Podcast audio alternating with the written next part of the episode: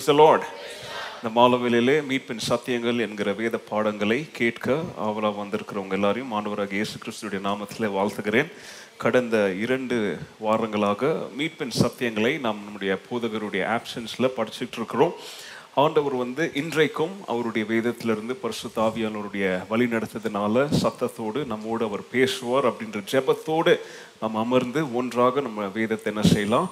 படிக்க ஆரம்பம் செய்யலாம். அல்லேலூயா ஒரு ஃபேமஸான ஒரு ஆங்கில திரைப்படம் இருக்குது. அது ஒரு ஹாலிவுட் ஃபிலிம் ஒரு ரெண்டு வருஷத்துக்கு முன்னாடி வந்துச்சு. I think maybe more than that அது ரொம்ப ஃபேமஸான ஒரு படம். அது படத்தின் பேர் வந்து லைஃப் ஆஃப் பை அப்படின்னு சொல்லி அந்த படத்துடைய பேர். அந்த படத்தினுடைய சாராம்சம் என்ன அப்படின்னு சொன்னீங்கன்னா நம்ம இந்திய தேசத்தில் ஒரு குடும்பம் வந்து அவங்க ஜூ அதாவது இந்த மிருக காட்சிகள் ஜூ வச்சு நடத்துகிறவங்க அவங்களுக்கு வந்து ஒரு ஒரு கட்டாயத்தினால ஒரு சூழ்நிலை நிமித்தம் அவங்களுடைய என்டையர் ஜூவை இந்தியா தேசத்துலேருந்து அவங்க கனடா தேசத்தில் இருக்கிற அவங்களுடைய ஜூக்கு எல்லா அனிமல்ஸையும் என்ன செய்யணும் அப்படின்னு சொல்லி ஒரு கட்டாயம் வந்துச்சு. டிரான்ஸ்போர்ட் பண்ணி அங்கே கொண்டு போய் அந்த ஜூவில் வைக்கணும் அப்படின்ற ஒரு கட்டாயம் வந்துச்சு. அப்போ இந்த லைஃப் ஆஃப் பை அப்படின்ற படத்தில் நீங்கள் பார்த்தீங்கன்னா அவங்க ஒரு பெரிய ஷிப்பில் அவங்க என்ன செய்வாங்க? எல்லா மிருகங்களையும் அவங்க ஏற்றிக்கிட்டு போய்கிட்டு இருக்கிற சூழ்நிலையில் ஒரு விபத்து ஏற்பட்டு என்ன ஆகுது? அவங்களுடைய அநேக மிருகங்கள் எல்லாம் என்ன செய்யுது? கடலில் விழுந்து இது வந்து ஒரு புக்கு இது எழுதியிருக்காங்க. நீங்கள் அந்த லைஃப் ஆஃப் பை அப்படின்ற புக்கையும் வாங்கி படிக்கலாம். அந்த படை பை அந்த புக்கை தான் அவங்க படமாக எடுத்திருக்காங்க. ஸோ அப்போ அதில் பார்த்தீங்கன்னா எல்லா மிருகங்களும் என்ன செஞ்சிருது? கடலில் கீழே விழுந்து செத்துருது. ஒரு சில மிருகங்கள் தப்பிச்சுக்குது. அப்போ அதில் பை அப்படின்ற ஒருத்தன் மாத்திரம் என்ன செய்கிறான் ஒரு சின்ன லைஃப் போட் ஒரு போட்டில் என்ன செய்கிறான் தப்பிச்சுக்கிறான். அப்போ தப்பிக்கும் போது அந்த ஜேர்னியில் பார்க்கும்போது ஒவ்வொரு மிருகங்களில் அவன் எப்படி காப்பாற்ற ட்ரை பண்ணுறான் ஒவ்வொரு மிருகங்கள்கிட்டருந்து அவன் எப்படி தப்பிக்கிறான் அப்படின்னு சொல்லி அந்த படத்தில் காமிப்பாங்க. அதில் ஆட்டுக்குட்டி ஜீப்ராவும் இருக்கும். அந்த ஜீப்ராவை ஒரு ஒரு ஹைனா சாப்பிட வரும். இப்படி அந்த போட்டில் அவன் ரெண்டு மூணு நாளில் இருப்பான். ரெண்டு மூணு நாள்லாம் அந்த உயிர் பழிச்சிட்டு இருப்பான். ஆனால் அவன் இருக்கிற அதே சின்ன போட்டுக்கு கீழே ஒரு தாரப்பால் இருக்கும். ஒரு தாரப்பால் கீழே ஒரு புலி இருக்கிறத அவன் என்ன செய்ய மாட்டான் அவன்? தெரியும் கவனிக்க மாட்டான். ஒரு ரெண்டு நாளுக்கு அப்புறம் அந்த புலி என்ன செய்யும்? வெளியில் வரும். அந்த புலியுடைய பேர் ரிச்சர்ட். அந்த படத்தில் அந்த மீதி இருக்கிற அந்த ஜேர்னியில் அவனும் அந்த புலியும் அந்த ரிச்சர்டும் எப்படி அது இவனை சாப்பிடாம இவன் அத்தை சாப்பிடாம ரெண்டு பேரும் எப்படி பயணம் செய்து வராங்க அப்படின்றது ரெஸ்ட் ஆஃப் த ஸ்டோரி அப்போ அந்த படத்துடைய எண்டில் பார்த்தீங்கன்னா அவன் வந்து எப்படியோ உயிர் பழிச்சு அந்த கோஸ்டில் வந்து விழுந்து கிடப்பான். அப்போது ஜப்பான் ஜாப் ஜாப்பனீஸுடைய அந்த டிபார்ட்மெண்ட்டு ஜாப்பனீஸுடைய மினிஸ்ட்ரி ஆஃப் டிரான்ஸ்போர்ட்னு நினைக்கிறேன். அவங்க வந்து அவனை என்ன செய்வாங்க? காப்பாற்றுவாங்க அப்போது காப்பாற்றின உடனே அவன் வந்து அவங்களுடைய அவனுடைய ஜேர்னி அவனுடைய அந்த சர்வைவல் எப்படி இருந்துச்சு அப்படின்றத அவங்களுக்கு கதையாக சொல்லுவான். அப்போ அவங்கெல்லாம் வியர்ப்பாக பார்த்து அதுக்கு என்ன செய்ய மாட்டாங்க தெரியுமா? எல்லாம் ஆச்சரியப்படுவாங்க. ஒரு சிலர் என்ன செய்வாங்க?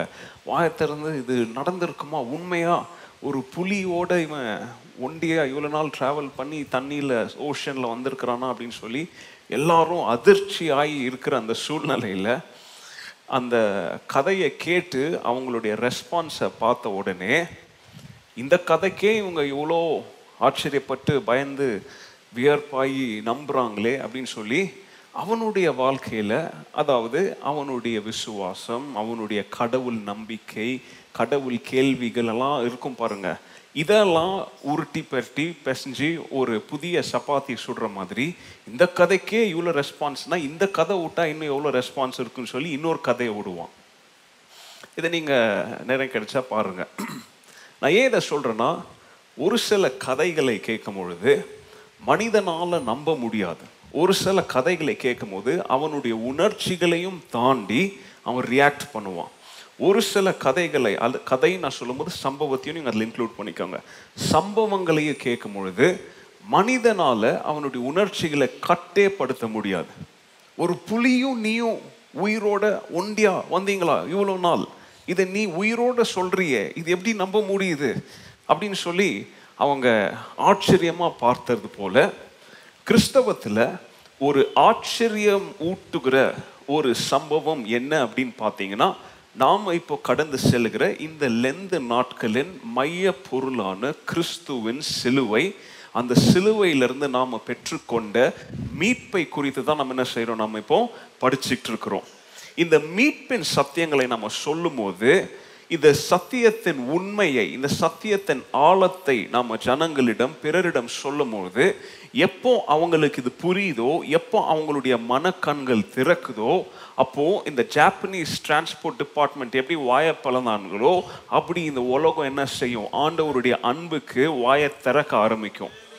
ஆனால் லைஃப் பை மாதிரி நம்ம அதுக்கு ஏற்ற மாதிரி புது கதையெல்லாம் விடணுன்ற அவசியம் கிடையாது.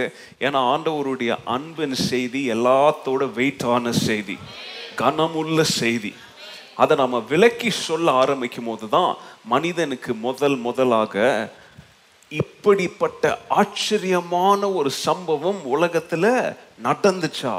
அதை அனுபவிச்சவன் நீயா? நீ மீட்டு கொண்டவனா நீ மீட்கடை மீட்பை அடைந்தவனா அப்படின்னு சொல்லி உங்களை பார்த்து என்ன செய்ய ஆரம்பிப்பாங்க? வாயை திறக்க ஆரம்பிக்குவாங்க. ஆண்டவருடைய வாழ்க்கை அதாவது எப்படிப்பட்ட வாழ்க்கை தெரியுமா? பரிபூர்ணமான வாழ்க்கை தேவனுடைய பார்வையில் சரியான வாழ்க்கை தேவனுடைய பார்வையில் முற்று பெற்ற அவருடைய வாழ்க்கை. முதலாவது ஹிஸ் லைஃப் ரெண்டாவது அவருடைய பலியான மரணம். அதாவது ஹிஸ் சப்ஸ்டிடியூஷனரி டெத் அவருடைய தியாக பலியான மரணமும் மூன்றாவதாக அவர் வெற்றி பெற்ற அதாவது அவர் ஜெயம் கொண்ட ஜெயனோடு உயிர்த்தெழுந்த உயிர்த்தெழுதலும் இந்த மூன்றும் ஒன்றாக சேரும் பொழுது மீட்புக்கு அடிப்படையான தேவைகளாக இந்த மூணு காரியங்கள் மாறுது. these three things become the basic ingredient for our redemption that is the complete and the full whole life of jesus ஆண்டவருடைய substitutionary death his atonement and the victorious resurrection are all basic necessity for redemption இதை ஞாபகத்தில் வச்சுக்கணும் நீங்க எப்பவுமே அவருடைய வாழ்க்கை அவருடைய மரணம் அவருடைய உயிர் தெழுதல் அவருடைய வாழ்க்கை எப்படிப்பட்ட வாழ்க்கை? பரிபூர்ணமான வாழ்க்கை. தேவனுடைய பார்வையில் சரியான வாழ்க்கை. தேவனுடைய பார்வையில் முற்று பெற்ற வாழ்க்கை. ரெண்டாவது மரணம் நான் சொல்லும் போது சாதாரணமான மரணம் கிடையாது. அது வாலண்டரியாக தன்னைத்தானே அவர் அர்ப்பணித்த. யாரும் அவரிடத்திலிருந்து பிடுங்கின ஒரு மரணம் கிடையாது. ஜீவன் அல்ல. அவரே அர்ப்பணித்த சப்ஸ்டிடியூஷனரி வாலண்டரி டெத் மூன்றாவது ரிசர்வெக்ஷன் கூட சும்மா உயிர்த்தெழுதல் கிடையாது. பாறையை பிச்சு ஓ- பூமியை ரெண்டா பிளந்து வெளியில வந்த விக்டோரியஸ் ரிசர்வக்ஷன் இது மூன்றும் மீட்புக்கு தேவையான பேசிக் அடிப்படை தேவைகள்.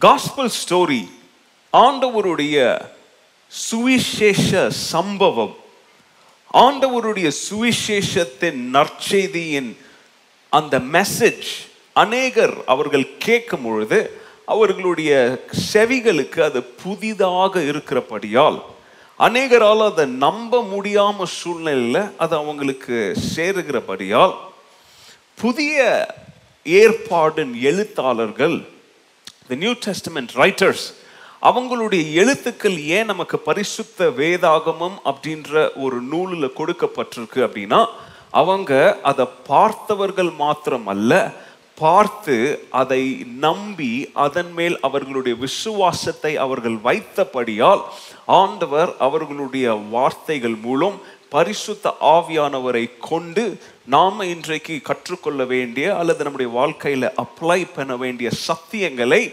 ஆண்டவர் இவர்கள் மூலம் நமக்கு கொடுத்திருக்கிறார். த பாயிண்ட் இஸ் அதை கேட்பது மாத்திரமல்ல அதில் நம்மளுடைய விசுவாசத்தை நாம் என்ன செய்ய வேண்டும்? வைக்க வேண்டும். மீட்பின் சத்தியங்களை நீங்க மூணு வருஷம் நாலு வருஷம் கேட்டால் முக்கியம் கிடையாது. அது உண்மை என்று அதை நீங்க நம்பி அந்த நம்பிக்கைக்குள்ளாக உங்களுடைய வாழ்க்கையை நீங்க என்ன செய்யணும்? நீங்க நடத்த ஆரம்பம் செய்ய வேண்டும். ஆண்டவராகிய இயேசு கிறிஸ்து உண்மையாகவே அவர் தேவனாக மனிதன் இடத்துல அவர் மனிதன் மாம்சத்தின் மூலம் அவர் உருவெடுத்தார். நம்மளுடைய மத்தியிலே பாவம் இல்லாதவராக பாவம் செய்யாதவராக வாழ்ந்தார். மனிதன் மத்தியில் மனிதனுடைய பார்வையில் ரொம்ப கொடூரமான அதாவது மனிதனால் ரொம்ப கேவலமாக எண்ணப்படுகிற ஒரு மரணத்தை அவர் அடைந்தார். அது அதெல்லாத்திற்கும் முற்றுப்புள்ளியாக இது எல்லாத்தையும் ஜெயித்து அவர் உயிரோடு எலும்பினார் என்பதை சரித்திரமாக படித்தால் நம்முடைய வாழ்க்கைக்கு அது பாதிப்பை கொண்டு வராது. அதை விசுவாசித்து அதை நம்முடைய வாழ்க்கையில் நம்ம அப்ளை பண்ணும் பொழுது அதன்படி நம்ம செய்யும் பொழுது இந்த மீட்பில் நாம் என்ன செய்யணும் நம்ம? அதை ருசி பார்க்கிற தொடங்கும் போதுதான் இந்த ஆண்டவருடைய மீட்பின் சத்தியம் செய்தி உண்மை என்பதை புரிவதில்லை நாம் உணரத் தொடங்குவோம். We will start to experience it. அப்போ யார் இயேசு கிறிஸ்து மேல அவங்களுடைய விசுவாசத்தை வைக்கிறாங்களோ? Anybody who places their faith in Christ. அவங்க வந்து கிறிஸ்துவை போல நீதிமான்களாக கிறிஸ்துவுடைய பரிசுத்த குணத்தை அவர்கள் அவர்களுடைய வாழ்க்கையில உபயோகிக்க ஆரம்பிப்பாங்க. பரிசுத்தாவியானுடைய பலத்தினால அவருடைய மகனாக மகளாக நாம் ஜஸ்டிஃபை பண்ணப்படங்க துவங்குகிறோம். இந்த இன்றைக்கு இந்த சத்தியத்தை இந்த மீட்பின் சத்தியத்தை ஆண்டவர் இந்த மனித குலத்திற்கு கொடுத்த எல்லா ஆசீர்வாதங்களிலும் மிக பெரிய ஆசீர்வாதம் என்ற தலைப்பில் ஒரு சில காரியங்களை உங்களோடு நான் பேச விரும்புகிறேன். இன்றைக்கு என்னுடைய Bible ஸ்டடியுடைய topic God's greatest gift to humanity is redemption மனித குலத்திற்கு மிக பெரிய பரிசாக மிக உயர்வான மிக உயர்வான முறையில் வழங்கப்பட்ட ஆசீர்வாதம் என்பது மீட்பு. ஆண்டவருடைய மரணம் உயிர் தெழுதல் அவர் எடுத்துக்கொள்ளதுக்கு பின்பு நாம் கடந்த ரெண்டு வாரங்களாக படித்து கொண்டு வருகிறோம். எப்படி ஆண்டவருடைய சீஷர்களும் ஆண்டவருடைய அப்போஸ்தலர்களும் ஆண்டவருக்காக வைராகியமாக அவர்கள் சென்ற இடத்துலலாம் அவங்க போய் ஊழியம் செய்தார்கள் அப்படின்றத உங்களுக்கு நான் கற்றுக் கொடுத்து கொண்டேன் அந்த சூழ்நிலை எப்படிப்பட்ட சூழ்நிலையாக இருந்துச்சு அப்படின்றதையும் உங்களுக்கு நான் சொன்னேன். அவங்க ஊழியம் செய்த சூழ்நிலை ரொம்ப ஹாயா ரொம்ப நிதானமா பொறுமையாக அவங்க கால் மேல காலை போட்டு உக்காந்து அவங்க நிறுத்தி நிதானமா பயணம் செஞ்ச ஒரு காலகட்டம் கிடையாது. ஆண்டவருடைய திருச்சபை எஸ்டாப்ளிஷ் செய்யப்பட்டு ஸ்தாபிக்கப்பட்டு ஆண்டவருக்காக இரத்த சாட்சிகளாக அநேகர் மறித்து ஆண்டவருடைய நாம் நாமும் காட்டுத்தீயை போல பரவி கொண்டிருந்த ஒரு சூழ்நிலையில் அநேக பேர் அப்போஸ்தலனாகிய பவுல் ஒரு இடத்துல கிறிஸ்துவுக்காக அவன் எப்படி ஒரு ஓனாயோ அல்லது ஒரு நரியின் வாழ்வில் ஒரு நெருப்பை கட்டி ஒரு தோட்டத்துக்குள்ளேயோ ஒரு ஃபீல்டுக்குள்ளேயோ ஓட விட்டா அது தொடர எல்லாத்தையும் அது பத்த வைக்குமோ? அதை போல அப்போஸ்தலனாகிய பவுல் அவன் போற இடத்துல எல்லாம் கிறிஸ்துவுக்காக அவன் சுவிசேஷ தீயை கொளுத்தி போயிட்டு இருக்கிற ஒரு பக்கத்துல இன்னொரு பட்சத்துல இன்னொரு மனிதன் என்ன செஞ்சான் தெரியுமா? பவுலுக்கு ஆப்போசிட்டா அவனும் இதை போல என்ன செஞ்சான்? ஆண்டவருக்காக தீயா வேலை செஞ்சான். இந்த மனிதன் யாருன்னு பார்த்தீங்கன்னா இவனுடைய ஃபவுண்டேஷன் ரொம்ப ஸ்ட்ராங்காக இருந்துச்சு. பவுலுக்கு பரிச்சு குறித்து உங்களுக்கு நான் சொன்னேன். பவுலுடைய பேக்ரவுண்ட் பவுலுடைய அப்ரிங்கிங் எப்படி இருந்துச்சு? அதனால் இந்த மனிதன் இவ்விதமாக ஊழியம் செய்தான் என்பது நமக்கு எந்த ஒரு ஆச்சரியத்தையும் கொண்டு வராது. ஏன்னா அவனுடைய ஃபவுண்டேஷன் ரொம்ப ஸ்ட்ராங்காக இருந்துச்சு. ஆனால் மறுபக்கத்தில் அநேக பேர் இருந்தாங்க. ஆனால் அதில் ஒருத்தன் ஸ்டாண்ட் அவுட்டாக இருந்தான். ஒருத்தன் குறிப்பிட்டு சொல்லக்கூடிய விதத்தில் ஒருத்தன் ஊழியம் செஞ்சான். அவன் யாருன்னு பார்த்தீங்கன்னா அவனுக்கு ஃபவுண்டேஷன் எல்லாம் பவுலை போல ரொம்ப ஸ்ட்ராங்காக இருக்கல. அவன் பேசிக்காக பார்த்தா எல்லாராலையும் கீழே அதாவது அவனுடைய தொழில் ரீதியாக அவனுடைய எக்கனாமிக் ஸ்டேட்டஸ் ரீதியாக யாராவது அவனை பார்த்தா மேல் ரீதியாக பார்க்கக்கூடிய வாழ்க்கை தரத்தில் அவன் வாழல. கீழே அதாவது he was look down upon அவன் என்ன வேலை செஞ்சான் அப்படின்னு பார்த்தீங்கன்னா ரொம்ப பெருசாக எல்லாராலையும் புகழப்படுகிற ஒரு வேலை கிடையாது. மீன் பிடிக்கிற வேலை செஞ்சுக்கிட்டு இருந்தான். ஆனால் இப்படிப்பட்ட மீன் பிடிக்கிறவனை பார்த்து தான் ஆண்டவர் மாபெரும் திருச்சபையின் சத்தியங்களை அவனுடைய விசுவாசத்தின் அறிக்கை நிமித்தம் ஆண்டவர் அவனை பார்த்து சொன்னார். அப்போ ஒரு பக்கம் பவுல் இப்படி ஊழியம் செய்துட்டு இருக்கிற சூழ்நிலையில இன்னொரு பக்கம் பேதுருவும் ஆண்டவருக்காக என்ன செய்ய ஆரம்பிச்சாரு? வைராகியமா ஊழியம் செய்ய ஆரம்பிச்சார். ஸோ ஆண்டவருடைய மரணத்திற்கு அப்புறம் கிட்டத்தட்ட ஒரு முப்பது அல்ல முப்பத்தோரு ஆண்டுகளுக்கு அப்புறம் பா- பேதுருவும் ஆண்டவருக்காக ஊழியம் செய்ய தொடங்கி அவர் போற இடத்துல எல்லாம் பவுலை காட்டிலும் பேதுரு ஊழியம் செய்த சூழ்நிலை ரொம்ப மோசமான சூழ்நிலை. போற இடத்துலலாம் அடி உத இப்போ ஒரு கிறிஸ்தவனோ அல்லது ஒரு மனிதனோ அவனுடைய வாழ்க்கை தரத்தில் அவன் ரொம்ப துன்பப்பட்டு அடிக்கப்பட்டு அவன் வந்து ரொம்ப கொடூரமான சூழ்நிலையில் அவன் வாழ்ந்து வந்தான்.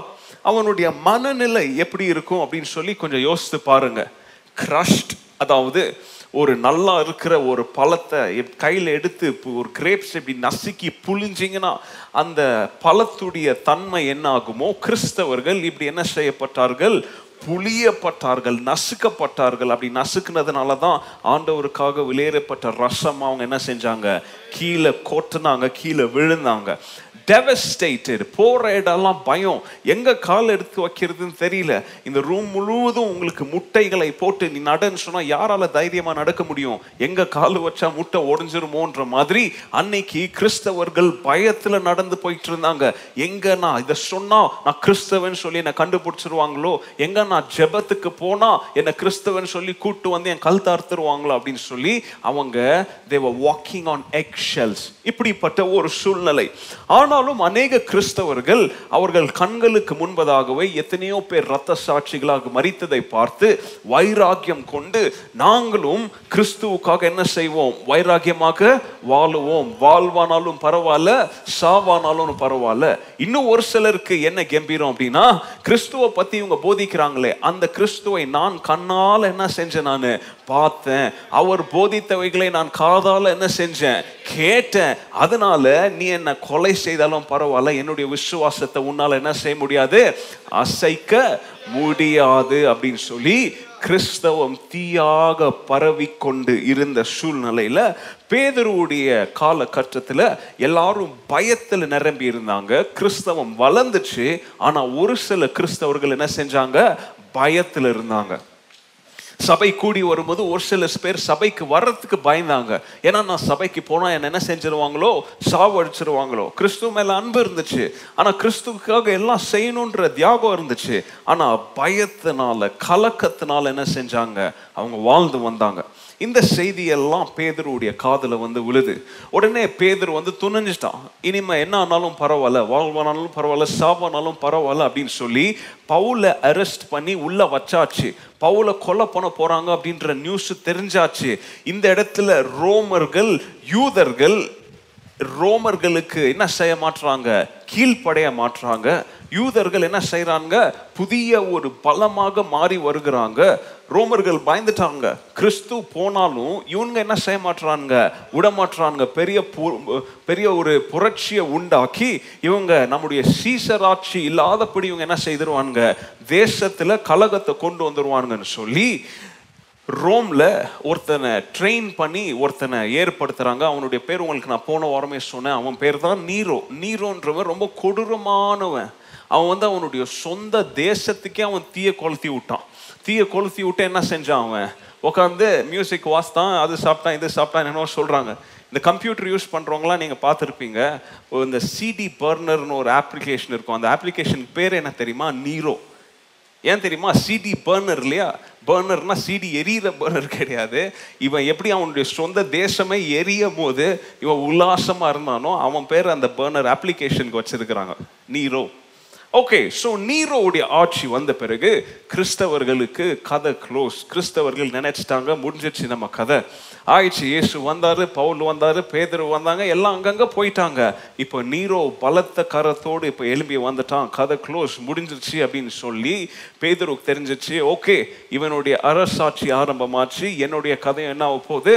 க்ளோஸ் ஆக போகுது அப்படின்னு தெரிஞ்ச உடனே சாவதற்கு முன்பதாக நீரவுடைய கையால் அவன் கொலை செய்யப்படுவதற்கு முன்பதாக அவன் பயத்துடன் வாழும் கிறிஸ்தவர்களுக்கு கலக்கத்துடன் வாழும் கிறிஸ்தவர்களுக்கு அடி உதை வாங்கி கொண்டு கிறிஸ்துவுக்காக வைராகியமாக நின்று கொண்டிருந்த கிறிஸ்தவர்களுக்கு ரெண்டு பத்திரங்கள் எழுதுறாரு. ஒன்று பேதருவும் ரெண்டு பேதருவும் எழுதுறார். இந்த ஒன்று பேதரு ரெண்டு பேதருவில் கிறிஸ்தவர்களுக்கு உற்சாகத்தை கொடுக்கும்படியாக உன்னுடைய வாழ்க்கையில் என்ன நடந்தாலும் பரவாயில்ல. கிறிஸ்துவுடைய சிலுவையின் செய்தியை பிறருக்கு நீ சொல்வதற்கு என்ன செய்யாத தயங்காத பயப்படாத அப்படின்னு சொல்லி என்ன செய்கிறாரு அவர் அவங்களுக்கு என்ன சொல்கிறார் அவருடைய மெசேஜ் என்ன தெரியுமா? கத்தி. கத்தினா என்ன இந்த கத்தினா கழுத்தை வெட்டுவாங்க பார்த்தீங்களா? கொலை செய்வதற்கு. அவருடைய மெசேஜை கத்தியை பார்த்து என்ன செய்யப்படாத நீ? பயப்படாத. அதாவது இன்னொரு சிம்பிளாக சொன்னால் தூக்கு கயிறு. பார்த்து என்ன செய்யாத? பயப்படாத. இன்னும் வேற என்னென்ன கொலை செய்கிற முறைகள் இருக்குதோ அது எல்லாத்தையும் அவர் எழுதுகிற பத்து ப- இந்த லெட்டர்ஸை படிக்கிறவங்களுக்கு ஞாபகத்தில் கொண்டாந்து இதுதான் உன் கண்ணுக்கு முன்னாடி நிற்கிது அடுத்து எனக்கும் இதுதான் இருக்க போகுது. ஆனால் இதை பார்த்து என்ன செஞ்சிடாத? பயந்துராத அப்படின்னு அவருடைய செய்தி எழுதுறாரு. அப்போ அன்னைக்கு வாழ்ந்த ஏஷியா ஏஷியா மைனர் எருசலேம் எருசலேம்ல பார்த்தீங்கன்னா இந்த நீரோடைய அரக்க ஆட்சி வந்ததுல யூதர்களே ஒரு சில பேர் பயந்து நாம இந்த கிறிஸ்தவர்களை அடிக்கலைன்னா இவங்க கூட நம்மளை என்ன செய்திருவானுங்க? சேர்த்துருவானுங்கன்னு சொல்லி சொந்த ஜனங்களே யூதர்களே யூதர்களை என்ன செய்ய ஆரம்பிச்சாங்க? அடித்து துன்புறுத்த கொலை செய்ய ஆரம்பித்தாங்க. இப்படிப்பட்ட சூழ்நிலையில எருசலேம்ல எருசலேமுக்கு வெளியில அதுக்கப்புறம் ஏஷியா மைனர்ல அதுக்கப்புறம் ஏசியா விட்டு வெளியில இருக்கிற உலகத்தின் எல்லா பகுதிக்கும் பயத்தினால சிதறண்டு போன கிறிஸ்தவர்களுக்கு இந்த ஒன்று பேதரும் ரெண்டு பேதரும் புஸ்தகம் என்ன செய்யப்பட்டாயிட்டு எழுதப்பட்டாயிட்டு அங்கே வந்து என்ன எழுதுறா தெரியுமா? அங்கே உன்னுடைய விசுவாசம் பிரச்சனையின் மத்தியில் எப்படி ஸ்திரமாக இருக்கணும்? எப்படி ஹெவியாக இருக்கணும்? அப்படின்னு சொல்லி இந்த பேதருவின் ரைட்டிங்கில் என்ன ஸ்பெஷாலிட்டி அப்படின்னு சொல்லி பார்த்தீங்கன்னா இந்த பேதரு இயேசு கிறிஸ்துவோட இருந்து கிறிஸ்துவுடைய அநேக போதனைகள் முறைகளை அவன் கேட்டதுனால கிறிஸ்து சொன்ன ஒரு சில காரியத்தை இவன் என்ன செய்கிறான் இவனுடைய பத்திரங்களில் ரிப்பீட் பண்ணுறான் ஃபார் எக்ஸாம்பிள் ஆண்டவர் சொல்கிறாரு உன்னுடைய அறிக்கையின் நிமித்தம் இந்த கல்லில் மேல் நான் என்னத்தை கட்டுவேன்? என்னுடைய அப்போ இவன் சொல்கிறான் நாம் வாழ்கிற நம்முடைய கிறிஸ்தவ வாழ்க்கைக்கு ஆண்டவர் எப்படி கல்லை உதாரணமாக சொன்னாரோ அதை போல பேதுரு கிறிஸ்தவர்களுக்கு நம்மளுடைய கிறிஸ்தவ வாழ்க்கையின் அடித்தளமாக நம்மளுடைய கிறிஸ்தவ வாழ்க்கையின் ஃபவுண்டேஷன் ஸ்டோனா யார் மாறி இருக்கிறா இயேசு கிறிஸ்து மாறி இருக்கிறார் அப்படின்னு சொல்லி இந்த பத்திரங்கள்ல அவர் என்ன செய்றாரு? அவங்கள உற்சாகப்படுத்துறாரு. இன்னொரு இடத்துல ஆண்டவர் சொல்றாரு இயேசு கிறிஸ்து போதிக்கிற சூழ்நிலையில என்னுடைய ஆடுகளை மேய்ப்பாயா? அப்படின்னு சொல்லி ஒரு மெய்ப்பெண் ஆடுக்குரிய உறவை அங்க என்ன செஞ்சாரு? பேதருவுக்கும் அவருடைய சீஷர்களுக்கும் போதித்ததை இவன் ஞாபகம் வைத்து இங்க கிறிஸ்துவுக்கும் அவருடைய திருச்சபைக்கும் இருக்கிற உறவை ஆண்டவர் நம்முடைய நல்ல மெய்ப்பெண் நாம் யாரு? அவருடைய ஆடுகள் என்பதை இந்த பேதுருவுல அவன் மறுபடியும் என்ன செய்யறான்? ரிப்பீட் பண்றதை நம்ம பார்க்கிறோம். அப்போ முதலாவது ஆண்டவருடைய ஆசீர்வாதம் அவருடைய பிள்ளைகளுக்கு எவ்விதமாக வரும்? ஹவு இட் வில் கம் ஆண்டவருடைய blessing அவருடைய ஜனங்களை எவ்விதமாக வந்து சேரும்? ரெண்டாவது பிரச்சனையின் மத்தியில் இந்த மிட்ஸ்ட் ஆஃப் சஃபரிங் ஆண்டவருடைய பிள்ளைகள் எவ்விதமாக நடந்து கொள்ள வேண்டும்? How you have to conduct yourself மூன்றாவது இந்த பிரச்சனையின் மத்தியிலேயும் ஆண்டவர் அவருடைய ஆட்டுக்குட்டிகளை ஆடுகளை எவ்விதமாக அவர் வழிநடத்தி செல்லுவார் அப்படின்றத ஒன்று பேதுருவில் நமக்கு அழகாக விவரித்து பேதுரு எழுதுறாரு. இதில் வந்து நாம் பெற்றுக்கொண்ட நம்மளுடைய ரட்சிப்பை மிக முக்கியமாக இம்பார்ட்டன்ஸாக என்ன பண்ணுறாரு இங்கே சொல்கிறார் நம்முடைய ரட்சிப்பின் சாராம்சம் என்ன? நம்முடைய ரட்சிப்பு தேவனுடைய இருதயத்திலிருந்து வந்த அன்பின் வெளிப்பாடாக நமக்கு ரட்சிப்பு வந்திருக்குது. அந்த ரட்சிப்பை பாதுகாப்பதற்காக ஆண்டவர் தன்னுடைய பரிசுத்த ஆவியானவரை நமக்காக என்ன செய்திருக்கிறாரு உதவியாக விட்டு போயிருக்கிறாரு. இதில் நம்ம நிலைச்சிருந்தால் ஆண்டவருடைய வாக்கு படியே நாம் நித்திய வாழ்க்கை என்ன செய்து கொள்ளலாம்? பெற்றுக்கொள்ளலாம் அடுத்து இதோடு சேர்த்து நித்திய வாழ்க்கை வேணும்னா அந்த பாதையில நடுவுல உனக்கு என்ன வரும்? அடி உத அவமானம் பெர்சிக்யூஷன் நிந்தை. உனக்கு என்ன செய்யும் உனக்கு? வரும் அப்படின்றத ஆண்டவருக்காக பாடு அனுபவிப்பது எப்படி அப்படின்னு சொல்லி பேதர் இங்க சொல்றாரு. மூணாவது அந்த பாடு அனுபவிப்பதுல ஆண்டவருக்காக ஒரே குடும்பமாக as one big united God's family நாம எப்படி வாழ வேண்டும்? அந்த குடும்பத்துல இருக்கிறபடியால் உன்னுடைய ஸ்தானம் உன்னுடைய privilege எப்படிப்பட்டதான privilege அப்படின்னு சொல்லி இங்க பேதரு சொல்றார். அப்போ ஆண்டவருக்காக அடி வாங்கும்போது ஒரு கூட்ட ஜனமாக ஒன்றாக யுனைட்டடாக நம்ம நிற்கும் பொழுது பேதரோடைய செய்தி என்ன தெரியுமா? யூ ஆர் ப்ரிவிலேஜ்ட் நீ கொடுத்து வச்சவன் நீ ஆசீர்வதிக்கப்பட்டவன். ஏன்னா யாருக்காக அடி வாங்குறோம் நாம? கிறிஸ்துவுக்காக அடி வாங்குறோம்.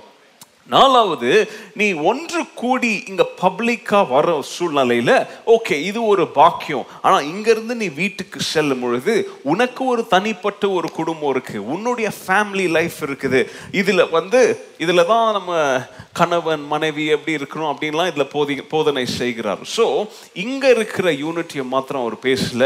மனிதனுடைய தனிப்பட்ட வாழ்க்கையின் ஃபெலோஷிப் யூனிட்டி எப்படி இருக்கணும்?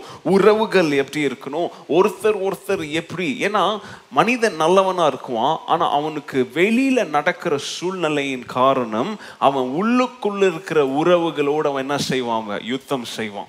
அவனுக்கு வெளியில் இருக்கிற எக்ஸ்டர்னல் ப்ரெஷர்ஸ் நிமித்தம் நல்ல மனிதன் கூட குடும்பத்திற்குள்ள வரும்போது அதன் பாதி பாகம் என்ன செய்வான் தெரியுமா? உள்ள நல்லா போயிட்டு இருக்கிற உறவை என்ன செய்து கொள்ளுவான்? கெடுத்து கொள்ளுவான். அதெல்லாம் ஆண்டவருடைய பிள்ளைகள் how you have to handle the stress how you have to handle depression எப்படி நம்ம அன்பிலீஃப் டீல் பண்ணோம் அப்படின்லாம் இங்க போதிக்கிறாரு. கடைசியாக நாம் இதெல்லாம் கடந்து சென்றாலும் ஆண்டவருடைய நியாய தீர்ப்பு அப்படின்னு ஒன்று நமக்கு என்ன பண்ணுவோம் இருக்கும். அதில் பாட அனுபவித்தவர்களுக்கு அதில் மேன்மையும் அதில் ஆசீர்வாதமும் அதில் கனமும் யார் யார் ஆண்டவருடைய அன்புக்கு கனம் கொடுத்து விலை கொடுத்து அவருடைய அன்புக்கு துரோகம் செய்யாமல் அவரோடு ஒரு நேர்மையான ஒரு ஒன்றான வாழ்க்கை வாழ்ந்தாங்களோ அவங்களுக்கு அந்த கடைசி நாளில் ஆண்டவர் என்ன செய்வார்?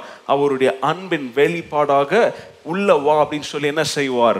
நித்திய வாழ்க்கையை தருவார் அப்படின்லாம் சொல்லி ஒன்று பேதருவில் ரெண்டு பேதருவில் இவர் எழுதி கொடுக்குறார். இதை தான் நான் சுருக்கமாக உங்களுக்கு ஒரு ஹிஸ்டரி மாதிரி சொன்னேன்.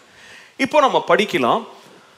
நான் சொன்ன தலைப்பில் ஆண்டவருடைய மிகப்பெரிய பரிசு மிகப்பெரிய ஒரு பாக்கியம் அல்லது மிகப்பெரிய ஒரு ஆசீர்வாதம் மனிதனுக்கு கொடுக்கப்பட்டது என்ன அப்படின்னு சொல்லி நம்ம பார்க்குறோம்.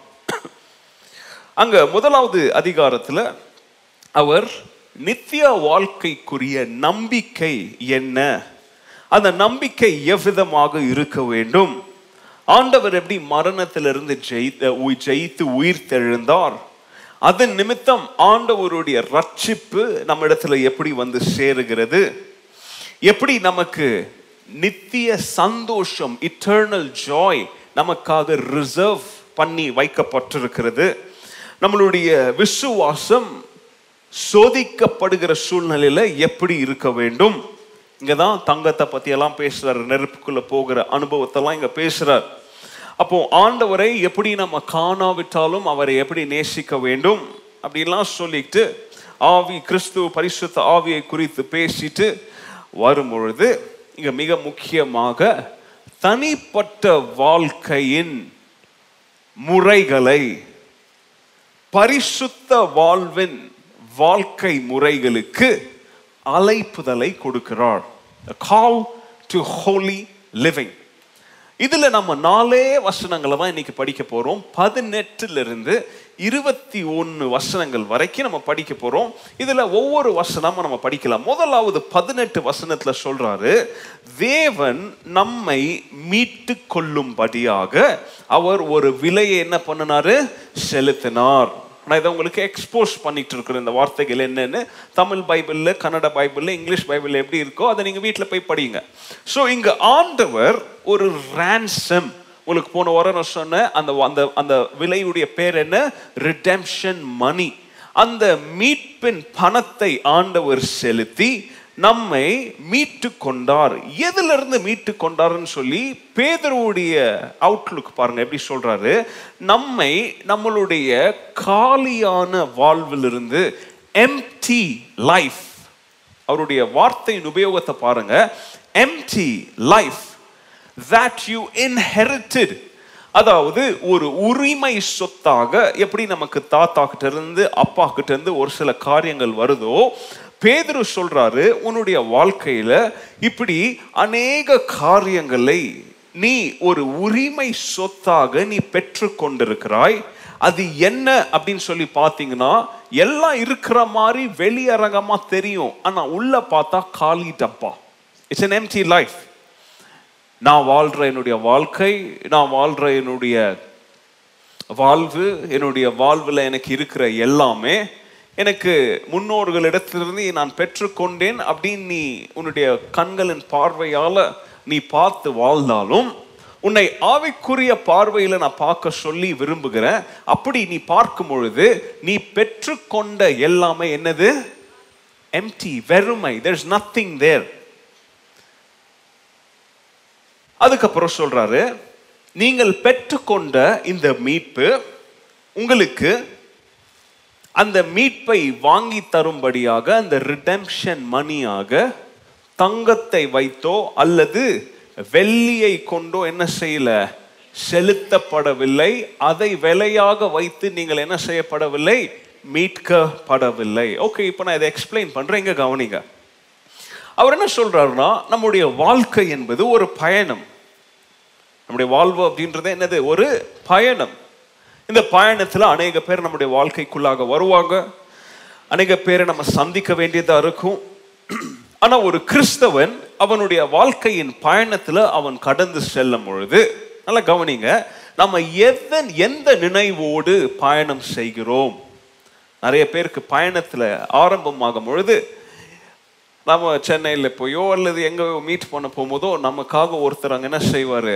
நம்மளை ரிசீவ் பண்ண வருவார். நான் இந்த நபரை பார்க்க போகிறேன் அல்லது நான் இதை செய்ய போகிறேன் புதிய வேலையில் ஜாயின் பண்ண போகிறவங்க எனக்கு ஒரு புதிய வேலை அங்கே என்ன செய்து காத்துட்டு இருக்குது ஸோ அப்போ ஒரு பயணத்தில் ஒரு ஜேர்னியில் ஏதோ ஒரு எதிர்பார்ப்போடு ஏதோ ஒரு எண்ணத்தோடு ஏதோ ஒரு யோசனையோடு ஏதோ ஒரு கான்ஷியஸாக நம்ம என்ன செய்கிறோம்? அந்த பயணத்தில் பயணம் செய்கிறோம் இல்லையா? இப்படி எந்த கான்ஷியஸ்னஸும் இல்லாமல் பயணம் செய்கிறவர்களை என்ன செய்வோம் நம்ம? என்னன்னு சொல்லுவோம். நீங்கள் என்னன்னு சொல்வீங்க? பைத்தியம் முட்டாள் லூசு பரதேசி நோக்கம் இல்லாத ரொம்ப டீச்சர் ரொம்ப கண்ணியமாக திட்டுறாங்க. சொல்லுவோம் இல்லையா? அப்போது எது ஏதோ ஒரு எண்ணத்தோடு ஏதோ ஒரு யோசனையோடு மனிதன் தன்னுடைய வாழ்க்கையில் அவன் என்னத்தை செய்கிறான் பயணத்தை செய்கிறான் இங்க பேதரு கிறிஸ்தவர்களுக்கு என்ன ஞாபகப்படுத்துறார் தெரியுமா? நீ மீட்பை அடைந்தவன் ப- என்- என்கிற நிமித்தம் because you have been redeemed நீ கிறிஸ்துவால மீட்கப்பட்டபடியால் உன்னுடைய வாழ்க்கையின் அந்த ஜேர்னியில் நீ தேவனை நினைத்து கொண்டு உன்னுடைய வாழ்க்கையின் பயணத்தில் நீ என்ன செய்யணும்? நீ பயணம் செய்ய வேண்டும். அதாவது இன்னும் சொல்லணும்னா உன்னுடைய awareness you have to be Christ fills awareness அதாவது உன்னுடைய வாழ்க்கையில் நீ எந்த கான்ஷியஸாக இருக்கணும் தெரியுமா? கிறிஸ்து என்னும் கான்ஷியஸ்னஸோடு நீ உன்னுடைய வாழ்க்கையின் பயணத்தில் என்ன செய்யணும்? பயணம் செய்து போக வேண்டும். அதுவும் சும்மா மேலரங்கமான மேலோ மேல்நோட்டமான ஒரு கான்ஷியஸ்னஸ் கிடையாது. எப்படி? தண்ணியில் நிறைய பேர் மேலே போவாங்க. ஆனால் ஒரு சில பேர் தான் என்ன செய்வாங்க? தைரியம் இருந்து அதுக்குரிய சாதனங்களை வாழ்த்தியும் மாட்டிக்கிட்டு எங்கே குதிப்பாங்க? உள்ள குதிப்பாங்க அதுதான் ஆழத்தில் இறங்குறது. அப்போ தேவனுடைய எண்ணங்கள் தேவனுடைய யோசனை யோசனைகள் அப்படின்னு நீ பயணம் செய்யும்போது வெறும் மேலோட்டமாக இப்படி கண்களுக்கு தெரிகிறவைகள் அப்படின்ற யோசனைகளோடு நீ பயணம் செய்யக்கூடாது. உள்ள இறங்கு உள்ள இறங்கி தேவன் யார்? அவருடைய குணாதிசயங்கள் என்ன? அவருடைய அன்பு எப்படிப்பட்டதான அன்பு? அவருடைய பாதுகாப்பு என்றால் எப்படிப்பட்ட பாதுகாப்பு? ஹூ இஸ் காட் அப்படின்னு சொல்லி ஒரு ஆழமான உறவில் தேவனோடு உன்னுடைய வாழ்க்கையில் என்ன செய்யுங்க நீங்க? பயணம் செய்யுங்க. அப்படி செய்றீங்களா நீங்க? அப்படி செய்யலைன்னா இன்னிலிருந்து ஆரம்பமாங்க. பேதருடைய பரிகுறைகளை கேட்டு அவர் சொல்றாரு எதற்காக நீ தேவனையே நினைச்சிட்டு வாழணும்? ஏன் நம்ம ஆண்டவருடைய எண்ணத்தோடு ஆண்டவருடைய யோசனையோடே நம்ம எதற்காக வாழணும்? அவர் சொல்றாரு உன்னை உங்களுக்கு ஒரு ரெண்டு வாரத்துக்கு முன்னாடி சொன்னேன் தெரியுமா? டெட் எண்ட் நீங்க பயணம் செய்து கொண்டிருந்த பாதை எப்படிப்பட்ட பாதைன்னு உங்களுக்கு சொன்னேன். அதுக்கு மேல வழி கிடையாதாங்க. டெட் எண்ட் நீ டெட் எண்ட் அப்படின்ற பாதையில நீ போயிட்டு இருக்கிற சூழ்நிலையில ஆண்டவர் ரொம்ப பெரிய பணத்தை கொடுத்து ரொம்ப காஸ்ட்லியான ஒரு விலையை செலுத்தி உன்னுடைய டெட் எண்டான அப்படி நோக்கமில்லாத நீ பயணம் செய்து கொண்டிருந்த உன்னுடைய பயண பாதையிலிருந்து அந்த பயண பாதையில் இது வந்து pre life before Christ after கிரைஸ்டா இங்க பிரிக்கிறார். பிஃபோர் கிரைஸ்ட் நீ என்ன பெற்றுக்கொண்டேன்னு சொன்னாரு? நம்முடைய முன்னோர்களிடத்திலிருந்து வாழ்வை பெற்றுக்கொண்டோம். ஆனால் அந்த வாழ்வு காலியான வாழ்வு. அதில் ஒன்றும் கிடையாது. அதில் நோக்கம் இல்லை விசுவாசம் இல்லை எதிர்பார்ப்புகள் இல்லை. அவங்க என்ன சொன்னாங்க? நீ நல்லது செஞ்சா செத்தா அடுத்த ஜென்மத்தில் நீ நல்லவனா பிறக்குவ. நீ இந்த ஜென்மத்தில் அடுத்து நிறைய பேருக்கு நல்லது செஞ்சா அடுத்த ஜென்மத்தில் நீ ராஜாவா பிறக்குவ அல்லது நட்சத்திரமா மாறுவ. என்னென்னவோ சொல்லி கொடுத்துருப்பானுங்க. அதெல்லாம் காலி டப்பா. ஒன்றுத்துக்கும் உருப்பிடாது. நீ அப்படி காலி டப்பாவை நீ பெற்றுக்கொண்டு உன்னுடைய காலியான தலையில என்ன தலை? ஒண்ணுமே இல்லை. அதான் சொன்னீங்களே நிறைய பேர் வார்த்தைங்க. அப்படி எம்டி ஹெட்டா ஒரு டெட் எண்டை நோக்கி நீ போயிட்டு இருக்கும்போது கிறிஸ்து என்ன செஞ்சார் தெரியுமா?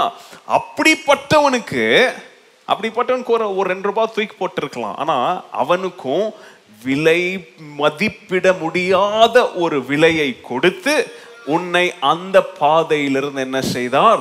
மீட்டு கொண்டார். விலையே இல்லை. We are worthless. ஒண்ணுமே இல்லை. நம்மள்ட்ட என்ன இருக்குது? நம்ம நடந்து போறதோ காலி பாதை. தலையில ஒன்றும் இல்லை. வாழ்க்கையில நோக்கம் இல்லை. கையில ஒன்றும் இல்லை. இப்படிப்பட்ட வாழ்க்கையை நம்ம பெற்றுக்கொண்டு நடந்து போயிட்டு இருக்கும்போது தேவன் ஒரு பெரிய விலையை என்ன பண்ணார் அவரு? செலுத்தி நம்மளை என்ன செஞ்சார் அவரு? மீட்டு கொண்டார். இங்க என்ன சொல்றாருன்னா எதன் இங்கிலீஷ்ல கான்ட்ராஸ்ட் அப்படின்னு சொல்லுவாங்க. கான்ட்ராஸ்ட் என்ன தெரியுமா? இதுக்கும் இதுக்கும் வித்தியாசம் பார்ப்பது. நீங்களே போட்டோ எடிட் பண்ணும்போது இந்த கான்ட்ராஸ்ட் ஒன்று இருக்கும். அதை லைட்டாக டச் பண்ணுங்க படமே மாறிடும்.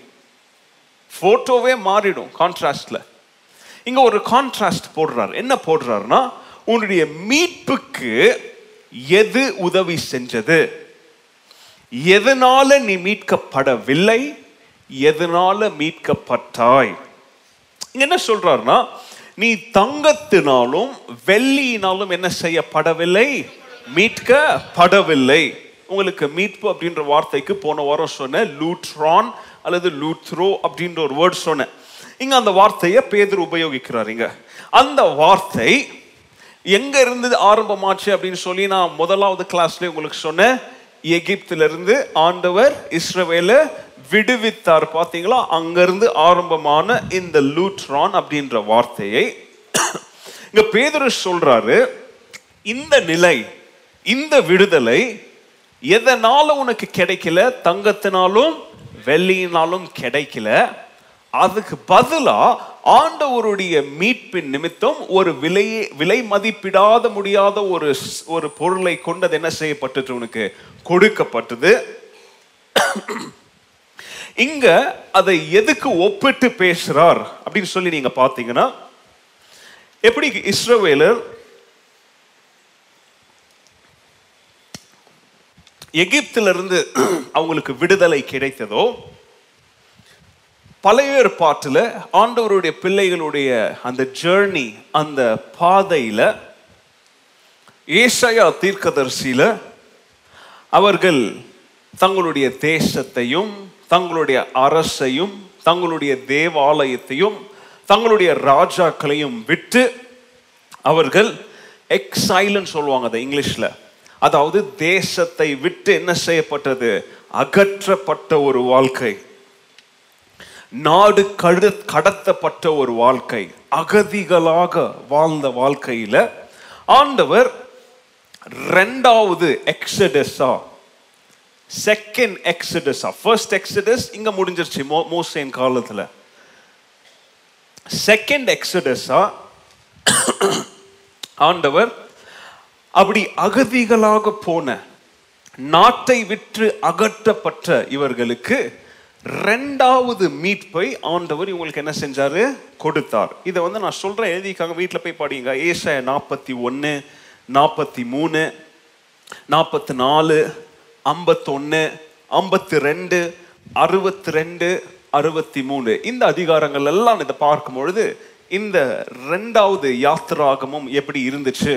முதல் யாத்திராகமும் இங்கே முடிஞ்சிச்சு.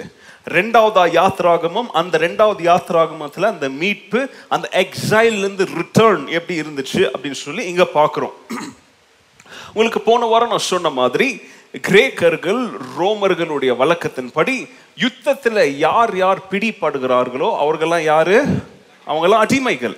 அப்படிப்பட்ட அடிமைகள் அப்படிப்பட்ட கொத்த அடிமைகளை அநேக நேரத்தில் மார்க்கெட்டில் கொண்டு வந்து வைக்குவாங்க. வாங்க விருப்பம் உள்ளவர்கள் அவங்க என்ன செய்வாங்க? வாங்கி அவங்கள கொண்டு போனால் கொண்டு போவாங்க விடுவிக்கணும் அப்படின்னா நினைச்சு நினைச்சா என்ன செய்வாங்க? விடுவிப்பாங்க. இங்கே பேதுரு சொல்கிறாரு உங்களை ஆண்டவர் எந்த விதமான வாழ்க்கையிலிருந்து மீட்டு கொண்டார் அந்த வாழ்க்கை உங்களுடைய முன்னோர்களிடத்திலிருந்து. எல்லாரும் கேர்ஃபுல்லாக டென்ஷன் நீங்கள் வைங்க. மிஸ் பண்ணீங்கன்னா அப்புறம் போயிடும். மறுபடியும் வீட்டில் போய் இதை கேட்டு பாருங்க. அப்போ உங்களுக்கு உங்களுடைய முன்னோர்களிடத்திலிருந்து கொடுக்கப்பட்ட this empty life the empty way of life வாழ்க்கை முறை இருக்குது ஆனால் அந்த முறையில் ஒன்றுமே கிடையாது. வெளியில் புக் இருக்கும் த மெத்தடாலஜி ஆஃப் லைஃப்னு இருக்கும். த சீக்ரெட்ஸ் ஆஃப் லைஃப்னு இருக்கும்.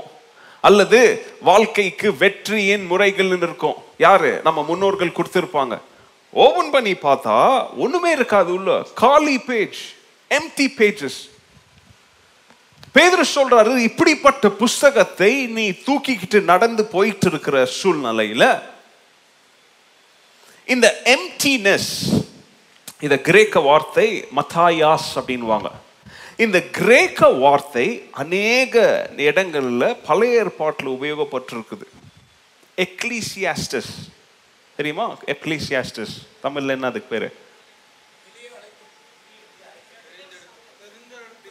எக்லீசியா இல்லை Ecclesiastes Psalms Proverbs song of Psalms பிரசங்கி பிரசங்கி புஸ்தகத்தில் இந்த வார்த்தையை நம்ம அதிகமாக என்ன செய்யலாம்? படிக்கலாம். எம்டினஸ் சொல்றாருல அதில் மாயை மாயை எல்லா மாயை தேடி பார்த்தேன் இருக்கல இருக்கல அப்படின்றார் பார்த்தீங்களா அந்த வார்த்தையை இங்கே உபயோகிக்கிறார் பேதர். இந்த எம்டினஸ் வேதத்தில் இந்த எம்டினஸ் அதாவது இந்த மத்தாயாஸ் அப்படின்ற வார்த்தை அநேக சூழ்நிலைகளில் எதற்கு ஒப்பிட்டு சொல்லுவாங்க தெரியுமா? உர் உருவ வழிபாட்டை பின்பற்றுகிறவர்களுக்கு அல்லது விக்கிரக வணக்கத்தை பின்பற்றுகிறவர்களுக்கு அவங்க ஒப்பிட்டு எழுதுற வார்த்தை இந்த வார்த்தை. நல்லா கவனிங்க. எம்டினஸ் எதுக்கு ஒப்பிட்டு எழுதுவாங்க? யாரு? ஐடல் ஒர்ஷிப் பண்ணுவாங்க. யாரு? பேகன் காட்ஸ் ஹீத்தன் காட்ஸை யார் ஃபாலோ பண்ணுவாங்களோ அவங்களுடைய வழிபாட்டுக்கு உருவ வழிபாட்டை பின்பற்றுகிறவர்களுக்கு வேதத்தில் இந்த காலி வாழ்க்கை எம்டி லைஃப் அப்படின்ற வார்த்தையை என்ன செய்வாங்க? உபயோகப்படுத்துவாங்க. இல்லை கவனிங்க. இங்க பேதரு என்ன சொல்றார் தெரியுமா? கிறிஸ்து உன்னை மீட்டெடுப்பதற்கு முன்பதாக உன்னுடைய மனம் மாறுவதற்கு முன்பதாக நீ எப்படிப்பட்ட தெய்வங்களை வணங்கி கொண்டிருந்த தெரியுமா? இப்படிப்பட்ட வாழ்வில்லாத உயிரற்ற எம்டி இங்கிலீஷில் ஃபியூட்டைல்னு சொல்லுவாங்க. இப்படிப்பட்ட தெய்வங்களை அதாவது கள்ள தெய்வங்களுக்கு உன்னுடைய வாழ்க்கையவே நீ என்ன செஞ்சிருந்த? அர்ப்பணித்து அங்கே வாழ்ந்துட்டு இருந்தபடியால் இதை உனக்கு யாரும் சொல்லி தரல. இது உன்னுடைய தாத்தாக்கு முன்னாடி தாத்தாக்கு முன்னாடி தாத்தாக்கு முன்னாடி வழிபாட்டா செஞ்சுட்டு வந்ததை நீ பார்த்ததுனால நீ அப்படி ஒரு குடும்பத்தில் வளர்ந்ததுனால நீயும் எதை ஆராதிச்சு ஆரம்பிச்ச? விக்கிரகங்களை ஆராதிக்க ஆரம்பித்த. நாம் வாழ்கிற இந்த பியூட்டிஃபுல் இந்தியாவை கொஞ்சம் சுற்றி திரும்பி பாருங்க. பேதுரு சொன்ன சூழ்நிலை கொஞ்சம் கண்ணுக்கு முன்னாடியே நடக்குதா? நான் வெளிநாட்டில் அமெரிக்காவில் இருக்கும்போது ஒரு இந்தியனை மீட் பண்ணேன். ஒரு பிஹெச்டி டாக்டரேட் அவன் வந்து மெக்கானிக்கல் இன்ஜினியரிங்கில் பிஹெச்டி டாக்டரேட் இந்தியன். நம்மளுடைய மேங்களூரை சேர்ந்தவன். எங்கேயோ வழி அப்படியே வழியில் மீட் பண்ண அவனை. அப்போ ரெண்டு பேரும் பேச ஆரம்பித்தோம் அப்போது யூஸ்வலி இந்தியன்ஸ் வந்து இந்தியன்ஸை மீட் பண்ணாங்கன்னா இது ஏன் தெரில இந்த கெட்ட புத்தி? வெள்ளைக்காரங்க நம்மளை பார்த்து வந்து வழியாக பேசுவாங்க. ஏன்னா நம்ம வித்தியாசமாக இருக்கிறோம் இல்லையா? ஏய் நீ யார்? எங்கேருந்து வந்து இந்தியன் இந்தியன். தமிழ்காரன். கண்ணங்கரேன்னு ரெண்டு பேர் இப்படி போவாங்க. ஆனால் சிரிக்க மாட்டாங்க. வெள்ளக்காரன் ஊரில் நம்ம ரெண்டு பேரும் இப்படி போகிறோமேன்னு பார்த்தா எவ்வளோ சந்தோஷமாக பேசணும். ஆனால் பேச மாட்டாங்க. அது என்னன்னு தெரியல. வயிற்றுச்சல என்னமோன்னு உடனே நானும் இவனும் பார்த்து பேச ஆரம்பித்தோம் பேச ஆரம்பிக்கும் போது இவன் ஒரு பக்கா கன்னடா பிராமின் ஃபேமிலியில் பிறந்தவன். இந்த நூலெல்லாம் போடுவாங்க தெரியுமா? அந்த மாதிரிலாம் போட்டிருக்கிறான். எங்கள் வெளிநாட்டில் டாக்டரேட் படிக்கிற பண்ணிட்டு இருக்கிறான் அவன். ஸோ அவன்கிட்ட பேசும்போது எப்படியோ ரிலீஜியன் உள்ளே வந்துச்சு பேச ஆரம்பிச்சு அப்போ நிறைய கொஸ்டின்ஸ் என்ன கேட்டான் எனக்கு இதுலலாம் ரொம்ப இன்ட்ரெஸ்ட் இல்லலாம் இந்த மாதிரி ஆர்குமெண்ட்லாம் சண்டை போடுறதுக்கு இல்லை ஏன்னா விஷயம் தெரியுது இல்லையா தெரிஞ்ச விஷயத்தை யார்ட்டையாச்சும் அந்த லெவலில் பேசணும் இல்லையா பயங்கரமா ஆர்குமெண்ட் ஆரம்பிச்சேன் சரி அவன் என்ன நான் நிறைய கேள்விங்க கேட்டான் நான் அவனை ஒரு சில கேள்விகள் கேட்டேன் எல்லாத்துக்கும் ஒரே பதில் நம்ம அப்பா ஏல் கொட்டுறோம் ನಮ್ಮ ಮನೆ வள ನಮ್ಮ ಮನೆಯಲ್ಲಿ ಮಾಡಿದ್ರು ಈ ಥರ எங்கள் வீட்டில் இப்படி பண்ணுவோம்? எங்கள் தாத்தா பண்ணுவோம் எங்கள் பா நீ ஏன் இதை பண்ணுறேன்னு கேட்டால் அவனுக்கு என்ன தெரில என்ன பண்ணுறான் பெரிய டாக்டரேட்டு மேசச்சூசெட்ஸில் மேபி அவங்ககிட்ட இதை பார்த்தாலும் பார்க்கும் ஆனால் இப்போ ஒரு கிறிஸ்தவனாக இருக்கிறான். அங்கே ஒரு சர்ச்சுக்கு போகிறான் அவன் பேரை சொன்னால் அவனை இங்கே வந்தால் அவனை உரிச்சிருவாங்க அவனை அவன் குடும்பம். அதனால பேரை தான் சொல்கிறது வேணாம். நினைக்கிறேன் கிறிஸ்தவன் சர்ச்சுக்கு போகிறான்னு நினைக்கிறேன். ஏன்னா ஒரு சில மேபி ஃபியூ இயர்ஸ் பேக் வந்து எனக்கு கிறிஸ்மஸ் க்ரீட்டிங்ஸ்லாம் அனுப்புகிறான் நான் இங்கே இருக்கிற ஒரு கேல்வரி சாப்பிள் சர்ச்சுக்கு போகிறேன் அப்படின்லாம் எனக்கு மெசேஜ் அனுப்பிச்சான். ஓகே எப்படியோ ஆண்டவர் கிரியை செஞ்சால் ஆமேன் கேள்விக்கு பதில் தெரில ஏன் இதை செஞ்ச? எங்கள் தாத்தா செஞ்சதை பார்த்தேன். எங்கள் அப்பா செய்ததை பார்த்தேன். காலைல எழுந்தோடனே நானே என் தம்பி போய் இதை செய்யணும் அப்படின்னு சொல்லி எங்கள் பாட்டி செய்வாங்க. வீட்டுக்கு நடுவில் ஒரு செடி இருக்கும் அந்த செடியை சுற்றுவோம் பெதிரு சொல்கிறாரு உனக்கு கொடுக்கப்பட்ட இந்த காலியான வாழ்க்கை இந்த விக்கிரக ஆராதனைகள் இந்த உயிரற்ற ஜீவனற்ற தெய்வங்களுக்கு உன்னுடைய வாழ்க்கையே நீ அர்ப்பணித்து நீ செய்து வந்த எல்லாமே எப்படிப்பட்டவை அப்படின்னு சொல்றாரு? எம்டி இது காலியான வாழ்க்கை. இப்படிப்பட்ட ஒரு சூழ்நிலையில உனக்கு முன்னோர்களாக generation after generation after generation உனக்கு இது கொடுக்கப்பட்டது நிமித்தம். இவைகள் உன்னை ரெண்டு விஷயத்துக்கு நேராக வழி நடத்தவில்லை முதலாவது விசுவாசம் ரெண்டாவது மெய் தேவன் அவர் மேல வைக்க வேண்டிய நம்பிக்கை. Faith and hope through God மேல வைக்கும்படியான இந்த ரெண்டு காரியங்கள் உன்னால வைக்க முடியல. ஏன்னா உனக்கு சொல்ல சொன்னவைகள் உனக்கு கற்றுக் கொடுத்தவைகள் உன்னுடைய சம்பிரதாயம் நிமித்தம் உன்னுடைய குடும்ப வழக்கத்தின் நிமித்தம் உன்னுடைய ரிலிஜியன் உனக்கு சொல்லி கொடுத்தது நிமித்தம் இதெல்லாம் செய்ய முடியாததுனால இந்த வேனிட்டி எம்டினஸ் அதாவது இருக்கும் மாதிரி தெரியும் ஆனால் கிட்ட போனா ஒன்று ஒன்றுமே இல்லை. புக்கு பெருசாக இருக்கும் அழகாக இருக்கும். உள்ள ஓபன் பண்ணி படிச்சா ஒண்ணுமே இருக்காது அதுல. சத்தியத்தை நோக்கியும் அது நம்மளை வழி திருப்பாது விசுவாசத்தை நோக்கி நமக்கு எது என்ன செய்யாது அது? அகைன் நான் எந்த ரிலீஜனையும் நான் என்ன செய்யல நான்? குத்தி காமிக்கல நான் யாரையும் கேலி பண்ணல. கிறிஸ்தவத்தை நோக்கம் அது கிடையாது. ஆனால் இருக்கிற உண்மைகளை சொல்றோம். நம்மளுடைய வேதத்தை என்ன எழுதி இருக்கிறாங்க அதை நம்ம போதிக்கிறோம். எல்லாம் இருக்கும் ஆனால் அதுல என்ன இருக்காது? விசுவாசத்தை தூண்டக்கூடிய உணர்ச்சிகள் விசுவாசத்தை தூண்டக்கூடிய உண்மையான தேவன் மேல வைக்க வேண்டிய நம்பிக்கைகளை நீ அவர் மேல வைக்கும்படியாக உன் அது என்ன செய்யாது? தூண்டாது. இதை செய் இதை செய் இதை செய்ன்னு சொல்லுமே தவிர நீ ஏன் இதை செய்யணும் அப்படின்னு உனக்கும் அந்த தெய்வத்திற்கும் ஒரு உறவை உண்டு பண்ணுகிற எந்த ஒரு முயற்சிகளையும் அந்த எழுத்துக்களோ அந்த வழிபாடுகளோ என்ன செய்யாது? உண்டாக்காது. இன்னும் அழகா போதிக்கிறார் பாருங்க பேதுரு. ஏன் இங்க தங்கமும் வெள்ளியும் உன்னை மீட்க மீட்கவில்லைன்னு சொல்றார் தெரியுமா? இந்த எம்டினஸ் எப்படி எதற்கு ஒப்பிட்டு எழுதப்பட்டிருக்கு நான் சொன்னேன். இங்க சொல்றாரு கிறிஸ்துவை அறிவதற்கு முன்பதாக நீ இப்படிப்பட்ட விக்கிரக ஆராதனைகளை செஞ்ச பார்த்தியா இப்படிப்பட்ட உன்னுடைய மதத்தின் வழிபாடுகளை செஞ்ச பார்த்தியா இப்படிப்பட்ட விக்கிரகங்கள்லாம் எதனால செய்யப்பட்டிருக்கும்? தங்கத்தினாலும் வெள்ளியினாலும் செய்யப்பட்டதுனால நீ இதை பின்பற்றி இதில் நீ கும்பிட்டு இதில் நீ டிவோட்டியா இருந்தபடியால் இதெல்லாம் உன் என்ன செய்யல தெரியுமா?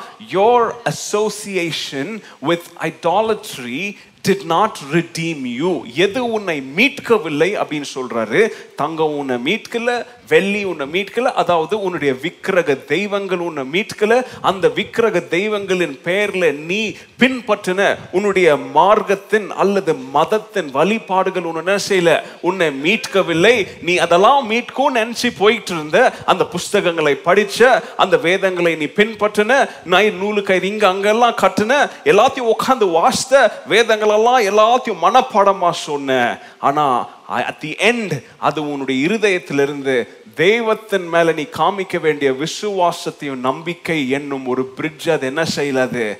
கட்டவே இல்லையேப்பா. At the end of the day உனக்கும் கடவுளுக்கும் டிஸ்டன்ஸ் ரொம்ப தூரமாக தான் இருந்துச்சு. ஆனால் எது உன்னை மீட்டுச்சுன்னு நீ அடுத்த செக்ஷனுக்கு வராரு. பெரிஷபிள் தங்கம் வெள்ளியெல்லாம் பெரிஷபிள் நெருப்பில் போட்டிங்கன்னா என்ன செஞ்சிடும் அது? உறிஞ்சிரும் எரிஞ்சிரும் கதை க்ளோஸ் அப்போ உன்னை எது மீட்கவில்லை தெரியுமா? அழிந்து போகிறவை உன்னை என்ன செய்யல உன்னை? மீட்கவில்லை.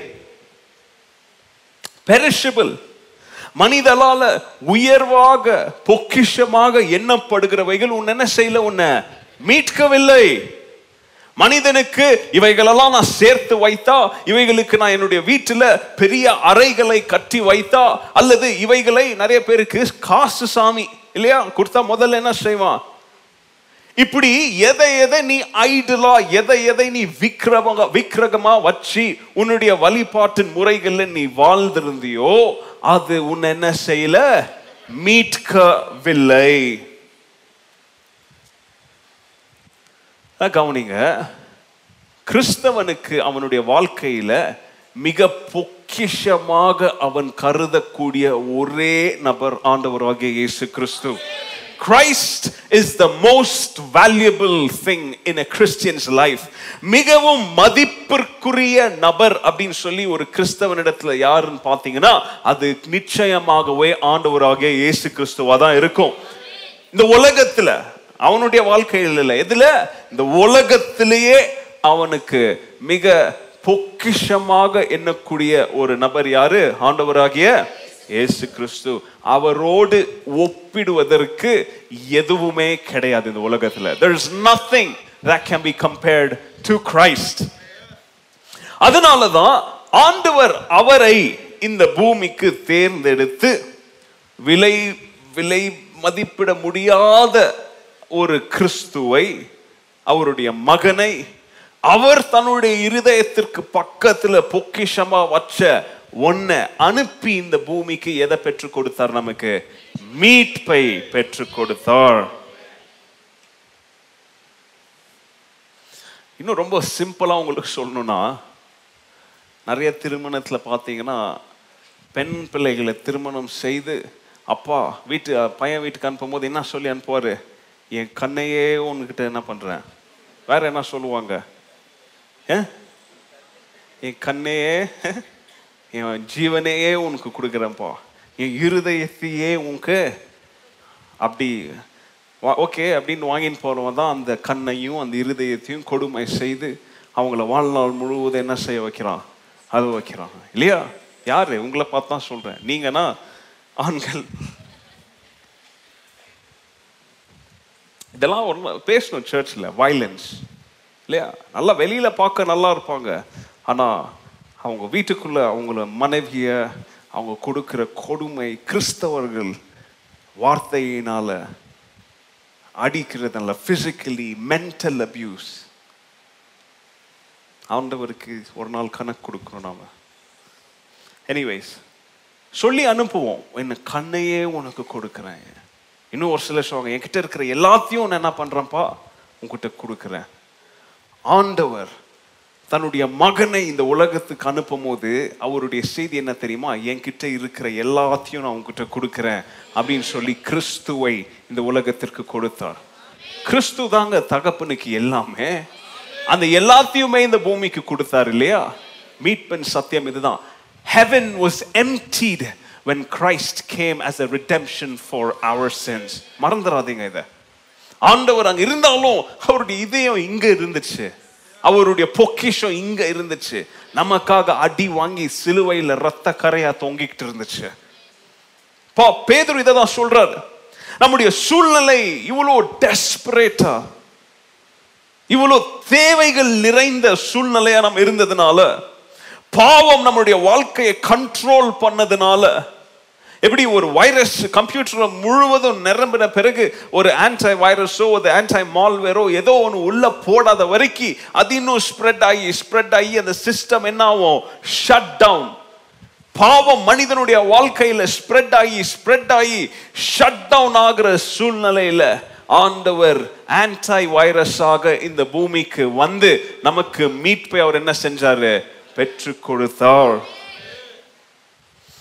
அது எப்படியாக பெற்றுக் கொடுத்தார் அப்படின்னு சொல்லி உங்களுக்கு நான் போன வாரம் சொன்னேன். அவருடைய ரத்தத்தின் வல்லமை என்ன அப்படின்னு சொல்லி அவருடைய ரத்தத்தை குறித்து உங்களுக்கு நான் சொன்னேன். அதான் நீங்க பேதரு சொல்றாரு மீட்பு அப்படின்னு சொல்லி பார்க்கும்போது விமோச்சனே அப்படின்னு சொல்லி நம்ம பார்க்கும் பொழுது நம்மளுடைய புனித பயணம் பரலோகத்தின் பயணம் மோட்ச பயணத்துல நம்ம நம்மளுடைய வழிமுறைகளை நம்ம பின்பற்றி நடந்தோம் இட் இஸ் யூஸ்லெஸ் அது பயனற்றவை. ரெண்டாவது நம்முடைய குடும்பத்தின் பழக்க வழக்கங்களையோ நம்முடைய தேசத்தின் கல்ச்சர்ஸை நம்ம ஃபாலோ பண்ணும் பொழுது நம்முடைய அது எப்போ? நம்மளுடைய ஃபெய்த்துக்குள்ள அது உள்ள நுழைக்கப்படும் பொழுது நம்முடைய முன்னோர்களால் அது நமக்கு கொடுக்கப்படும் பொழுது அப்படிப்பட்ட ஒரு அடிமைத்தனத்தில் நாம் வாழ்ந்துட்டு இருக்கிற சூழ்நிலையில் ஆண்டவராகிய இயேசு கிறிஸ்து அதை நம்மிடத்திலிருந்து அவர் எடுத்து அவர் அதை நம்மிடத்திலிருந்து வெளியில எடுத்து எட்டர்னல் டெத்துக்கு நேராக அவைகளை தள்ளி எட்டர்னல் லைஃபுக்கு நேராக நம்மளை வழி நடத்தினார். நம்ம கிட்ட இருந்த எல்லாத்தையும் தூக்கி நித்திய மரணத்துல தூக்கி எறிஞ்சு இது உனக்கு வேண்டாம். இதை தூக்கிட்டு போனனா இது நித்திய மரணத்துக்கிட்ட தான் உன்னை கொண்டு போய் விடும்.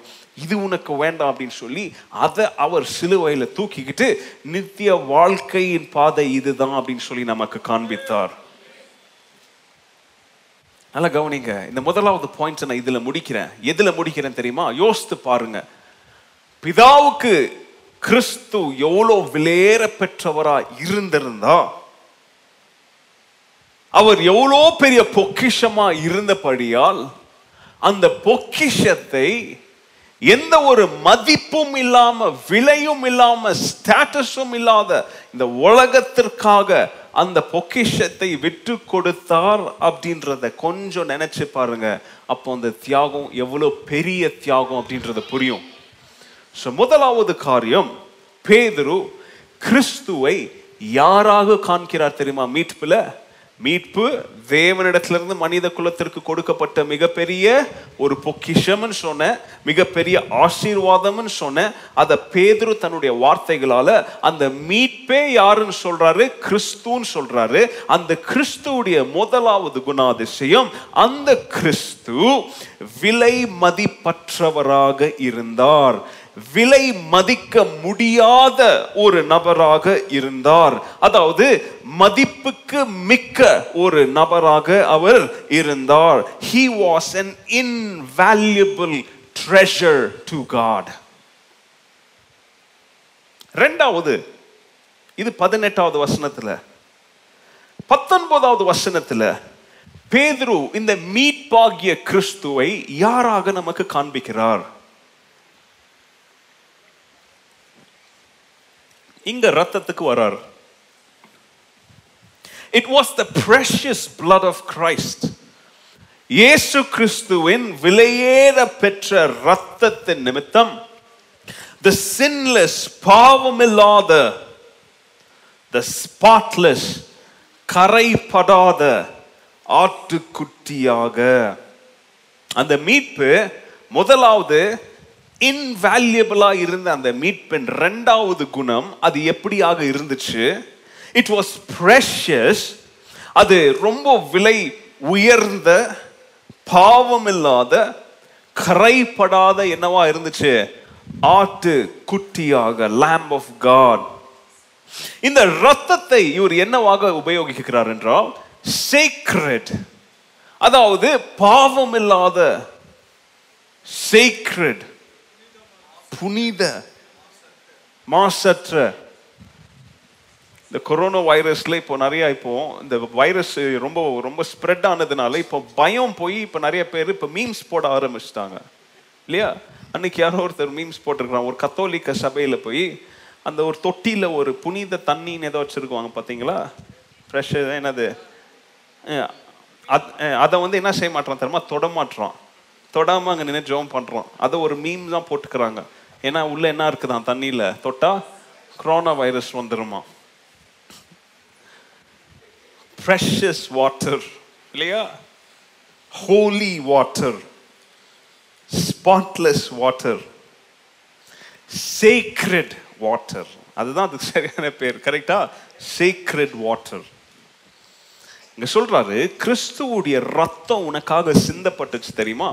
அந்த ரத்தத்துடைய தன்மை எப்படியாக இருந்துச்சு தெரியுமா? அந்த ரத்தத்துடைய நேச்சர் என்ன தெரியுமா? அது புனித ரத்தம் இட் வாஸ் சேக்ரெட் சீக்ரெடா இருந்த ரத்தம் நமக்காக சிந்தப்பட்டு அன்பிளமிஷ்ட் அன்பிளமிஷ்னா இவர் மேல எந்த குறையும் என்ன சொல்ல முடியாது? சொல்ல முடியாது. இவர் மேல எந்த குற்றத்தையும் என்ன செய்ய முடியாது? சுற்ற முடியாது. இவர் தவறு செய்தார் அப்படின்னு சொல்லி இவர் மேல சொல்லக்கூடிய ஒண்ணுமே கிடையாது. அவ்வளோ பியோரா அவ்வளோ பரிசுத்தமா இருந்த ஒரு மனிதன்.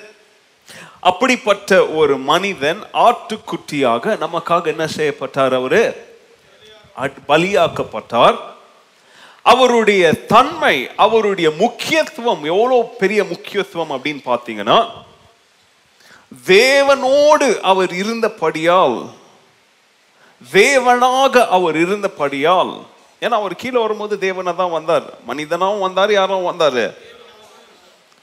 அப்போ தேவனாக அவர் இருக்கு இருந்தபடியால் அப்படிப்பட்ட ஒரு முக்கியமான ஒரு நபர் இந்த பூமிக்கு வரும் பொழுது கவனிங்க அவருடைய ஸ்டேட்டஸ் அவருடைய ஸ்டேட்டஸ் என்னவா இருந்துச்சு அப்படின்னு பார்த்தீங்கன்னா அவர் ஒரு அன்இம்பார்ட்டன்ட் பர்சனாக வரலைங்க. தேவனாக கடவுளாக இந்த பூமிக்கு என்ன பண்ணாரு? அதை ரியலைஸ் பண்ண ட்ரை பண்ணுங்க. இங்க பூமிக்கு வரும்போது எதை விட்டுட்டு வந்தார்? எப்படிப்பட்ட ஐக்கியத்தை விட்டுட்டு வந்தார்? அவர் வரும்பொழுது அவருடைய டைட்டில் என்னவா வந்தாருங்க நிறைய பேர் பார்த்தீங்கன்னா ஹிடன் வீடியோஸ் போடுவாங்க. அதாவது பெரிய பெரிய செலிப்ரிட்டிஸ்லாம் வேஷம் போட்டுன்னு என்ன பண்ணுவாங்க? ஊருக்குள்ளே நடந்து போய் அவங்க கண்டுபிடிக்கிறாங்களா யாராவது? அவங்கள எப்படி ஜனங்க நடத்துகிறாங்க அப்படின்னு சொல்லி பார்த்துருப்பீங்க நீங்கள் வெளிநாட்டில் ஒரு பெரிய ஷோவே இருக்குது அண்டர் கவர் பாஸ் பார்த்துருக்கீங்களா? யாரும் நீங்கள் பார்க்கலன்னா யார் யார் மேனேஜ்மெண்ட் படிக்கிறீங்க? யார் யார் பிகாமு பிபிஏ எம்பிஏ யார் யார் பிஸ்னஸில் இறங்கலாம் அப்படின்னு நினைக்கிறீங்களோ இப்போ யூடியூப்பில் பாருங்கள் அண்டர் கவர் பாஸ் கம்பெனியுடைய பாஸ் வந்து சிஇஓஸ்லாம் வேஷம் போட்டுன்னு அவங்களுடைய சொந்த கம்பெனிக்கே போவாங்க. எங்கெங்கே தப்பு நடக்குது? எங்கெங்கே என்ன நடக்குது அப்படின்னு சொல்லி. அப்புறம் நிறைய பேர் வந்து என்ன செய்வாங்க அவங்கள? ரொம்ப மோசமாக நடத்துவாங்க. ஃபைனலாக ஒரு இன்டர்வியூ இருக்கும். ரொம்ப அருமையான ஷோ அந்த இன்டர்வியூவில் அவங்க யார் யாரோட சந்தித்தாங்களோ அவங்க எல்லாரையும் இன்டர்வியூக்கு வர வைக்குவாங்க. அப்போது வந்து பார்த்தா பயந்துருவாங்க எல்லாம். ஓ நீங்கள் தான் வந்தீங்களா? நீங்கள் தான் பாஸா அப்படின்னு சொல்லி. அப்போ அவங்கள ரொம்ப மோசமாக நடத்தினவங்களுக்கு கதி என்ன இருக்கும் அவங்கள ரொம்ப நல்லா நடத்தினவங்களுக்கு கதி எப்படியா இருக்கும்லாம் நீங்கள் வீட்டில் போய் பாருங்க அண்டர் கவர் பாஸ் உள்ள போற நபருடைய ஸ்தானம் மாறவில்லை. அவருடைய வேஷம் மாறுச்சு ஆனால் அவர் அவராக தான் போனார். இங்க கிறிஸ்து பூமிக்கு வரும் பொழுது அவருடைய ஸ்தானம் அவருடைய டைட்டில் மனிதனா வேஷத்துல வந்தாலும் உள்ள டைட்டில் யாரா தான் வந்தார் அவரு? தேவனா தான் வந்தாரு. பேதர் சொல்றாரு இதை மறந்துடாதீங்க. டோன்ட் ஃபர்கெட் திஸ் நிறைய பேர் எல்லாம் உட்காந்து பேசிக்கிட்டு இருக்கோம். அவனுக்கு இந்த வேலை கொடுக்கலாம் அவனுக்கு இந்த வேலை கொடுக்கலாம் அப்படி இப்படின்னு. ஏதாச்சும் ஒரு பிரச்சனை வரும். இது யார் கொடுக்கறது? யார் யார் இதை பண்ணுவான் கூடயே இருக்கும் ஒருத்தன். ஆனால் அவன் பேரை மைண்டுக்கு வராது. ஏன் தெரியுமா? அவனை குறித்து அவ்வளோதான் மரியாதை நமக்கு. அப்புறம் யாரோ ஒருத்தர் சொல்லுவாங்க "ஏய், அவன் இருக்கிறானே. ஏய் ஆமால்ல இவனு நீ சரி அப்போ அப்படின்வான் அவன் அவனுக்கு எப்படி இருக்கும் அவனுக்கு? இல்லையா? ரிஜெக்டட் இவ்வளோ நேரம் யார் யாரும் பக்கத்துல இருந்தேன் நான்.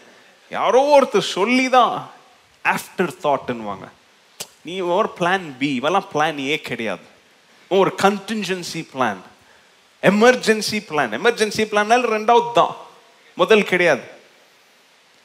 கிறிஸ்து பூமிக்கு வரும்போது பிளான் பி அவர் வரல. எமர்ஜென்சி பிளானா வரல. அவர் தான் நிவாரண பலியா வந்தார். He was the plan he was not an emergency plan he was not an afterthought ஆண்டவர் வந்து அதை செய்யலாமா இதை செய்யலாமா? ஆமாம்ல என் பையன் இருக்கிறத நீயே போ. அப்படின்லாம் அவர் வந்து அவரை கடைசியெல்லாம் தேடி ஆரம்பத்திலிருந்தே அவருக்கு யாரை அனுப்பணும்னு தெரிந்தபடியால் அடுத்த வசனத்துல வருது. அவர் எப்படி அனுப்புனார் அப்படின்னு சொல்லி வருது. அப்போ இங்க பத்தொன்பதாவது வசனத்துல இந்த மீட்பராகிய கிறிஸ்துவுடைய தன்மை என்னவாக இருந்துச்சு அப்படின்னு சொல்லி சொல்றார். பதினெட்டாவது வசனத்துல எப்படி சொல்லி கனெக்ட் பண்ணாருன்னு பாருங்க. பணமோ தங்கமோ வெள்ளியோ நீ வணங்குகிற உன்னுடைய விக்கிரகங்களோ உன்னை என்ன செய்யல? மீட்கல. கிறிஸ்துவுடைய ரத்தத்தினால நம்ம என்ன செய்யப்பட்டோம்? மீட்கப்பட்டோம்.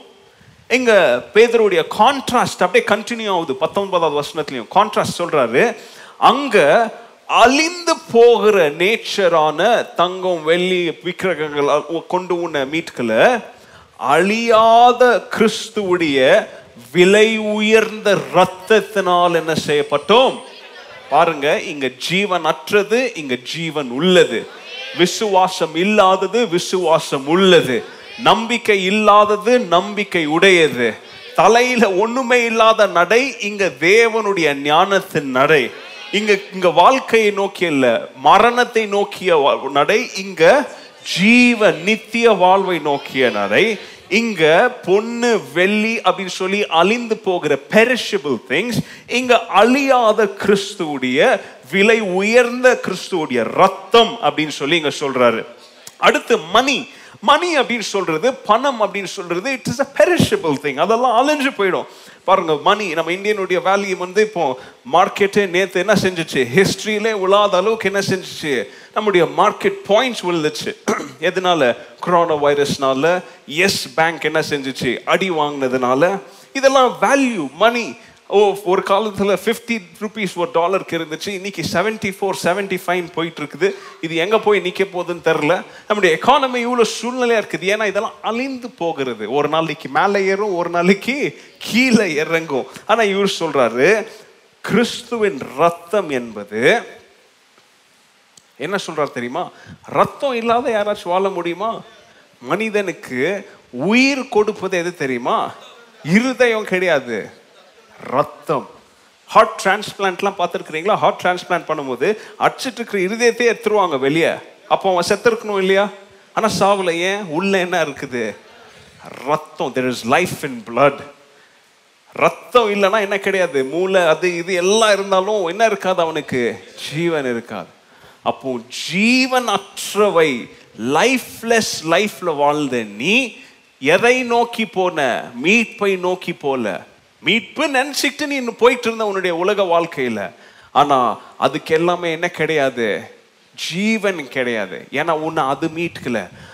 இங்கே ஜீவன் ஜீவனுள்ள ஒரு பொருளாகிய கிறிஸ்துவின் ரத்தம் ஜீவனுள்ள தேவன் உன்னை மீட்டபடியால் உனக்கு ஜீவன் உண்டாயிற்று அப்படின்னு சொல்லி இங்கே பேதுரு சொல்கிறாரு blood has life. Blood is precious because nobody can live without it. இல்லையா? ரத்தம் இல்லாமல் உங்களால் வாழ முடியுமா? இந்த ரத்தம் இல்லாமலே நம்மளால் வாழ முடியலன்னா கிறிஸ்து என்னும் நித்திய ரத்தம் இல்லைன்னா நம்மளால் எப்படி வாழ முடியும்? நம்முடைய பரலோக வாழ்வை நோக்கி நாம் ஓடிட்டு இருக்கிற இந்த கிறிஸ்தவ ஓட்டத்தில் கிறிஸ்துவின் ரத்தத்தினால நம்ம மீட்கப்படலைன்னா நமக்கு ஆத்மீக ஆகாரம் ஆத்மீக அந்த ஜீவன் அந்த ஆத்மீகம் ரிலேட்டடான எதுவுமே நமக்கு என்ன செய்யாது நமக்கு? ஏன்னா அதெல்லாம் எதை நோக்கி? ஆத்மாவை நோக்கி போகிறது. இந்த ரத்தம் எதை நோக்கி போகிறது? உன்னுடைய ஆத்மாவை உயிர்ப்பிக்குது. பேதுரு சொல்றாரு. ஓகே அகைன் கான்ட்ராஸ்ட் பண்றாரு. பழைய ஏற்பாட்டில் இந்த ரத்தம் என்பது அது ஒரு நெசசரி ஐட்டமா இருந்துச்சு. மீட்புக்குரிய பிராயச்சித்தத்திற்குரிய தேவையான ஒரு பொருளா இருந்துச்சு. அதை குறித்து உங்களுக்கு எக்கச்சக்கமாக எக்ஸ்பிளைன் பண்ணிருக்கேன் திருப்பி அதை எக்ஸ்பிளைன் பண்ண விரும்பலை. பழைய வீடியோஸ் பாருங்கள் அதை எப்படி கட் பண்ணணும்? அதற்குரிய முறைகள் என்ன? அப்போ அந்த பழைய ஏற்பாட்டில் ஒரு விதவுட் பிளெமிஷ் அப்படின்ற வார்த்தை வந்து கிரேக்க வார்த்தை வந்து ஆமமோஸ் அப்படின்ற வார்த்தை. இது ஒரு இன்ட்ரெஸ்டிங்கான ஒரு வார்த்தை. இந்த ஆமமோஸ் அப்படின்ற வார்த்தை இது வந்து அன்பிளமிஷ்ட் அப்படின்ற அதாவது கரைப்படாத மாசற்ற அப்படின்ற வார்த்தை. இங்க பேதுரு உபயோகித்த வித்தவுட் டிஃபெக்ட் வித்தவுட் அதாவது எந்த ஒரு கோணையும் இல்லாம எந்த ஒரு பிரச்சனையும் கோளாறும் இல்லாத அதாவது எந்த ஒரு குறையும் சொல்ல முடியாத பர்ஃபெக்ட் அப்படின்ற வார்த்தை. பழைய ஏற்பாட்டில் இருக்கிற ஸ்பாட்லெஸ் பிளமிஷ்க்கு யூஸ் பண்ணால் அந்த வார்த்தையுடைய வேல்யூ போயிடுன்றதுக்காக முழு வேதாகமத்தில் இந்த ஆமமோஸ் அதாவது கரைப்படாத மாசற்ற அப்படின்ற வார்த்தை இங்க ஆட்டுக்குட்டியாகிய கிறிஸ்துவுக்கு மாத்திரம் உபயோகம் பண்ணப்பட்டிருக்குது. அப்போ அந்த ஸ்பாட்லெஸ் கிட்ட வேற எந்த ஸ்பாட்லெஸ் என்ன பண்ண முடியாது? வரவே முடியாது. கம்பேரிசனே பண்ண முடியாது. புரியுதா உங்களுக்கு? இதோடைய மகத்துவம் புரியுதா? விதவுட் டிஃபெக்ட் கரைப்படாத குறை இல்லாத மாசற்ற அது அது கிரேக்க வார்த்தை தான் ஆஸ்பிலோஸ் அப்படின்ற வார்த்தை. இது வேற எதற்குமே உபயோகப்படல. பழைய ஏற்பாட்டில் இந்த வார்த்தை எங்கேயுமே வரல. கிறிஸ்துவோடு மாத்திரம் உபயோகப்படுத்தப்பட்டு எழுதப்பட்ட வார்த்தை. ஏன்னா அது திவ்ய வார்த்தை அது. It was a divine word so இங்க பேதர் சொல்றாரு கிறிஸ்து ஒரு சரியான பரிபூர்ணமான ஒரு பலியாக அவர் மாறினார். பழைய ஏற்பாட்டில் அவங்க பலிக்காக அகைன் கான்ட்ராஸ்ட் பழைய ஏற்பாட்டில் அவங்க பலிக்காக கொண்டு வந்த மிருகங்கள் பார்த்தீங்கன்னா அது நொண்டியாக இருக்கக்கூடாது குருடாக இருக்கக்கூடாது நல்லா ஹெல்த்தியாக இருக்கணும். அது ஸ்பாட்லெஸ்ஸாக இருக்கணும். ஆனால் புதிய ஏற்பாட்டில் கிறிஸ்து என்னும் ஆட்டுக்குட்டிக்கு அவர் உபயோகிக்கிற வார்த்தை என்ன தெரியுமா? ஸ்பாட்லெஸ் இல்லை சின்லெஸ் இங்கே இது குறையில்லாத ஒரு பிராணி ஜீவனாக இருந்துச்சு. ஆனால் அதையும் தாண்டி கிறிஸ்து பாவம் இல்லாத பாவ கரைப்படாத சின்லெஸ் ஸ்பாட்லெஸ் ஆட்டுக்குட்டியாக நமக்காக மறித்தார் அலலூயா இதெல்லாம் நீங்க உட்காந்து படிச்சு தியானிச்சா உங்களுக்கு இப்படி இப்படி ஆமேன்னு சொல்ல மாட்டீங்க. ரெண்டு கையும் தூக்கி சொல்லுவீங்க ஏன்னா அதோடைய மகத்துவம் அவ்வளோ நான் பவர்ஃபுல்லான வேர்டு அது. ஜீசஸ் வாஸ் சின்லெஸ் இதெல்லாம் நீங்க படிச்சாதாங்க உங்களுக்கு கிறிஸ்துவின் ஐடென்டிட்டியை குறித்து எவன் கேள்வி கேட்டாலும் சொல்றதுக்கு தைரியமா பதில் வரும் உங்களுக்கு. உட்காந்துட்டு இருக்க முடியாது உங்களால. எழும்பி டிஃபெண்ட் பண்ணுவீங்க. எந்த தைரியத்துல நீ சொல்ற? வா நான் சொல்றேன்னு சொல்லுவீங்க. ஏன்? இது தெரியலன்னா உங்களால சொல்ல முடியாது. பேதுரு பாருங்க எந்த சூழ்நிலை அடி வாங்கிட்டு உட்காந்துன்னு இருக்கிறாங்க எல்லாம். சர்ச்சுக்கு வர்றதுக்கு பயத்துல ஓடி ஒளிகிறாங்க நீரோ கண்ணில் மாட்டினா ரோம அரசர்கள் கையில் மாட்டினா ஏ என்னடா நீ இப்போ பவுல் மாதிரி பேதர் மாதிரி அவங்க பின்னாடி போறேன்னு கூட்டு போய் கொலை பண்ணிடுவான்ங்கன்ற சூழ்நிலை பயம் நிரம்பின சூழ்நிலையில அவர் அவங்கள எப்படி தியா தைரியப்படுத்துறாரு பாருங்க. அப்படி உற்சாகப்படுத்துறாரு பாருங்க. உனக்குள்ள ஓடுற ஜீவனே கிறிஸ்துவின் ரசம் இதையே நீ பயத்தோட ஓடி ஒளியிற. உனக்காக சிலுவையில மறித்தவருக்கு நீ இதை கூட செய்ய மாட்டியா? தைரியமா வந்து நீ டிஃபெண்ட் பண்ண மாட்டியா?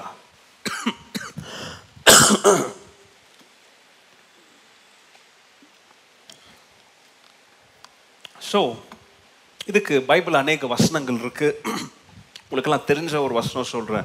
எபிரேயர் நாலாவது அதிகாரம் பதினஞ்சாம் வசனம். அவர் நம்மை போல எல்லா விதத்திலும் சோதிக்கப்பட்டாலும் என்ன செய்யல அவரு? பாவம் செய்யவில்லை. ஒன்னு பேதுரு ரெண்டாவது அதிகாரம் அடுத்த அதிகாரத்துல சொல்றாரு இருபத்தி ரெண்டாவது வசனத்துல.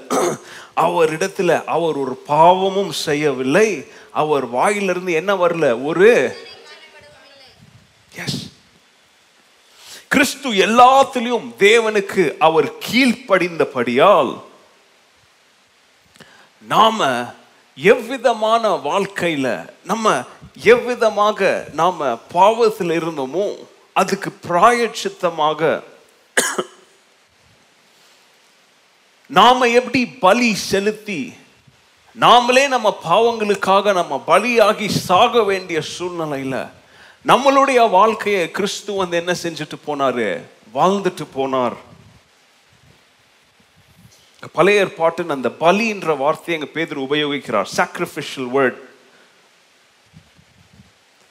ஏன்னா ஆண்டவர் மனிதனிடத்துல இருந்து டிமாண்ட் பண்ணது அவர் எதிர்பார்த்ததுல எந்த கோளாறும் இருக்கக்கூடாதுன்னு எதிர்பார்த்தார். எந்த குறையும் இருக்கக்கூடாதுன்னு எதிர்பார்த்தார். இல்லையா?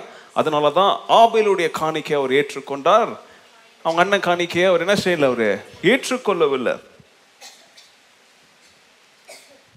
ஆண்டவருடைய பார்வையில மதி மனிதனிடத்திலிருந்து எது பெஸ்ட் அப்படின்னு எதிர்பார்த்த தேவன் இந்த மனிதனுக்கு பிராயச்சித்தமா வேற ஏதாவது பெஸ்ட் இல்லாததை ஒன்று எதிர்பார்ப்பாரா? ஆண்டவருடைய பார்வையில் இந்த பெஸ்டா இருந்தது அவருடைய மகன். அதனால தான் அந்த மகனையே பலியாக அவர் அனுப்பி ஏன்னா ஆண்டவருக்கு பெஸ்ட்டை தவிர வேற எதையும் அவரால் என்ன செய்ய முடியாது? ஏற்றுக்கொள்ள முடியாது. அதனால இந்த பெஸ்டா இருந்த அவருடைய மகனை அனுப்பி நமக்காக பலியாக அவர் என்ன செஞ்சாரு? மாறினார். அலலூயோ நாம எந்தெந்த விதங்கள்ல பாவம் செய்து நாம எந்தெந்த விதங்கள்ல தேவனுக்கு விரோதமா அவருடைய இருதயத்தை நோகடித்திருந்தாலும் தேவன் நம் ஸ்தானத்தில் வந்து அவருடைய தகப்பனுக்கு கீழ்ப கீழ்ப்படிந்து நாம வாழ வேண்டியதை நாம் அனுபவிக்க வேண்டியதை அவர் அனுபவித்தார் அப்படின்றத நம்ம நினைச்சு பார்க்கும் பொழுது பேதுரு நமக்கு ஞாபகம் ஞாபகப்படுத்துகிற ரெண்டாவது இந்த மீட்பரின் குணாதிசயம் அவர் ப- பூரணமானவராக இருந்தார்.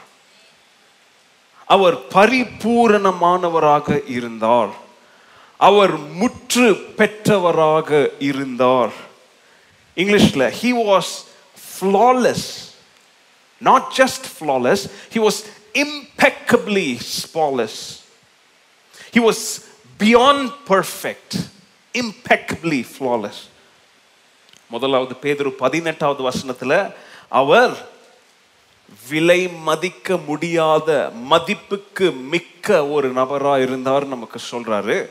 பத்தொன்பதாவது வசனத்துல அவர் பரிபூர்ணமானவராக ஃப்ளாலெஸ்ஸா குறை இல்லாதவர்களா குறை இல்லாதவரா மாசற்றவரா ஸ்பாட்லெஸ்ஸா முற்று பெற்றவரா இருந்தார் அப்படின்னு சொல்லி நமக்கு சொல்றார். இருபதாவது வசனம். சீக்கிரம் முடிச்சு அனுப்புறேன். இன்னும் ரெண்டு இருக்கு. நேரம் இருந்தால் ரெண்டையும் சொல்கிறேன் இல்லைனா ஒன்றை சொல்லி அனுப்புகிறேன் இருபதாவது வசனத்தில் அவர் தேவன் நம்முடைய பிராயச்சித்தமாக அஸ் அவர் ரேன்சம் நம்மளுடைய ரிடெம்ஷன் மணியாக இந்த உலகம் தோணுவதற்கு முன்பதாகவே அவர் என்ன செஞ்சாரு? முடிவெடுத்தார் முடிவு பண்ணார். அது இந்த காலத்தில் கடைசி காலங்களில் நமக்கு வெளிப்பட்டவைகளாக காண்ப காணப்பட்டாலும் இந்த மீட்பின் திட்டம் எங்க போய் ஆரம்பிச்சிச்சு? உலகம் தோணுவதற்கு முன்பதாகவே. என்ன சொல்றாருன்னா இப்போதான் இது பப்ளிக் நாலேஜா தெரியுது. இப்போதான் அது பப்ளிக் கண்ணுக்கு தெரியுதுன்னு உடனே உடனே இப்போ தோங்க தோன்றின ஒரு தேவன் அப்படின்னு சொல்லுவாங்க. நிறைய பேர் இல்லை இல்லைப்பா. இவர் இப்போ வெளிப்பட்டாலுமே ஆண்டவருக்கு உலகம் தோன்றுவதற்கு முன்பதாகவே அவருக்கு தெரியும் நான் என்ன செய்ய போறேன் அப்படின்னு பூரண அறிவுடையவராக யார் இருந்தா? தேவன் இருந்தார். ஓகே அப்போ இது கிறிஸ்துவுடைய குணாதிசயத்தில் எப்படி ரிஃப்ளெக்ட் ஆகுது? Christ was chosen before the creation of the world wow English தெரிஞ்சவங்களுக்கு இந்த ஸ்டேட்மெண்ட்டை எப்படி எப்படி இருக்குதுன்னு யோசித்து பாருங்க. Christ was chosen before the world was created. Before the world was created. இங்க chosen அப்படின்ற வார்த்தை உங்க தமிழ்ல எப்படி போட்டிருக்குன்னு எனக்கு தெரியல தேர்ந்தெடுத்தார் அப்படின்ற வார்த்தைக்குரிய உண்மையான வார்த்தையின் அர்த்தம் கிரைஸ்ட் வாஸ் ஃபோர் நோன் அதாவது முன்னரே முன் அறிந்து இருந்தபடியால் தமிழ் வார்த்தை அது தேவனுக்கு யாரு என்ன எப்படி அப்படின்னு சொல்லி இதை குறித்த ஒரு முன் அறிவு இருந்தபடியால் அது வேற. இது ஃபோர் நோன் இங்க ஆண்டவர் யார் அவர் என்ன செய்ய போறார் கிறிஸ்துவுடைய பணி என்னவா இருக்கும் அப்படின்னு சொல்லி அவர் முன்பாகவே ஞானத்தில் அவருக்கு தெரிந்தபடியால் நான் எதை நோக்கி வரேனே தெரியுதா அவங்களுக்கு இப்போ? கடவுள் வேற அவர் மகன் வேற. பர்சு தாவியானோர் கடவுள் இல்லை இல்லை அது ஒரு ஆவின்றவனுக்கு ப்ரீ எக்ஸிஸ்டன்ஸ் அப்படின்னு சொல்லும் போதே உலகம் தோணுவதற்கு முன்பதாகவே பிதா கூட யார் இருந்தா? ட்ரினிட்டி இதை குறித்து ஒரு நாள் படிக்கலாம். ம்? பாருங்க ஆன்சர் இருக்கு உங்களுக்கு.